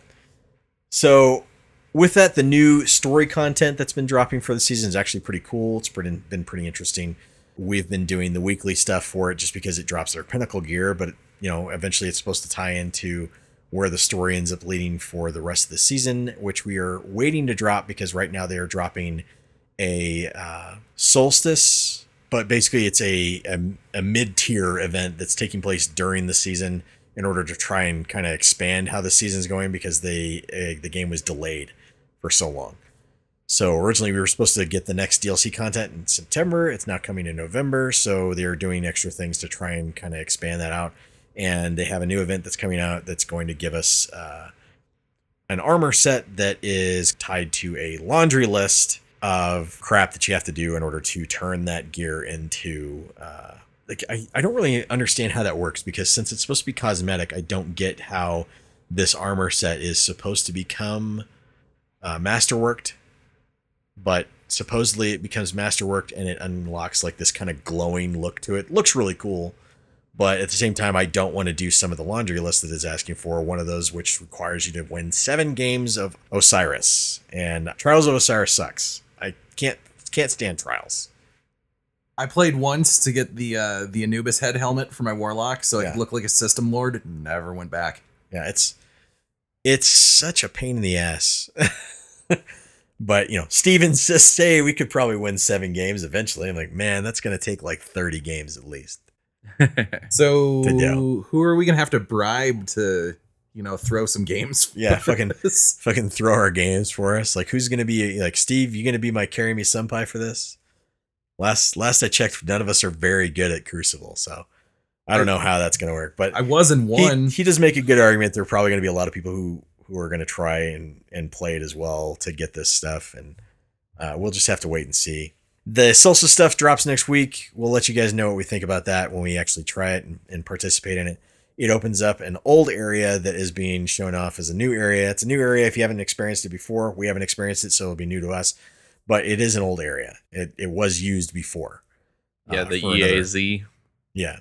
We'll let you know what we think about that. But so far, the season, this season has actually been pretty cool and been uh, pretty entertaining. I have discovered this season that I actually prefer playing as my hunter over any other class.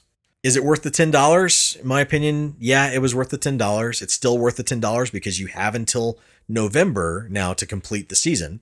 And with that expansion, you definitely have enough time and actually, if, if you can dedicate it to it, I should say, you have enough time to catch up on the season rewards. And one of those season rewards is one of the best additions for an exotic, which is the Witherhoard. That is a fantastic exotic. It's a grenade launcher. Does not seem like it's going to be great based off the stats, but trust us, it is a fantastic weapon just because of the blight that it puts down. So like when you shoot something, puts a blight, you know, it, it can eat away at it. If it dies from it, it drops another blight on the ground. You can shoot it and it throws blight on the ground and it gives this circular circular event. You can just kill trash mobs with it. It's Mm. fantastic. dots. So I love dots. so yeah, good weapon. Uh, there are a lot of uh, great perks to having the season pass, so it's ten dollars well worth it.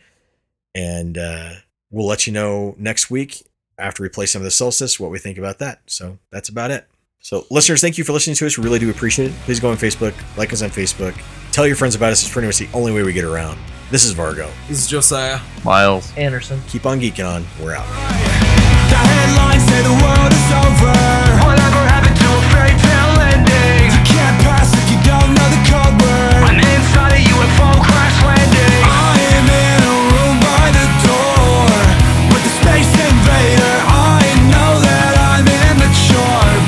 I'm not a goddamn failure.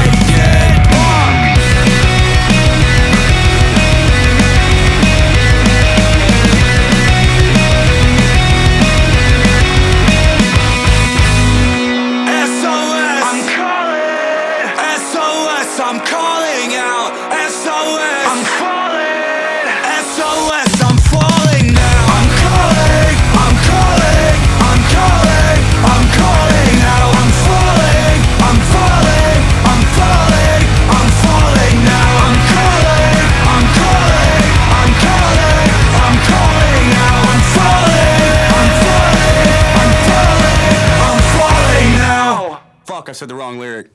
Ooh, keep that.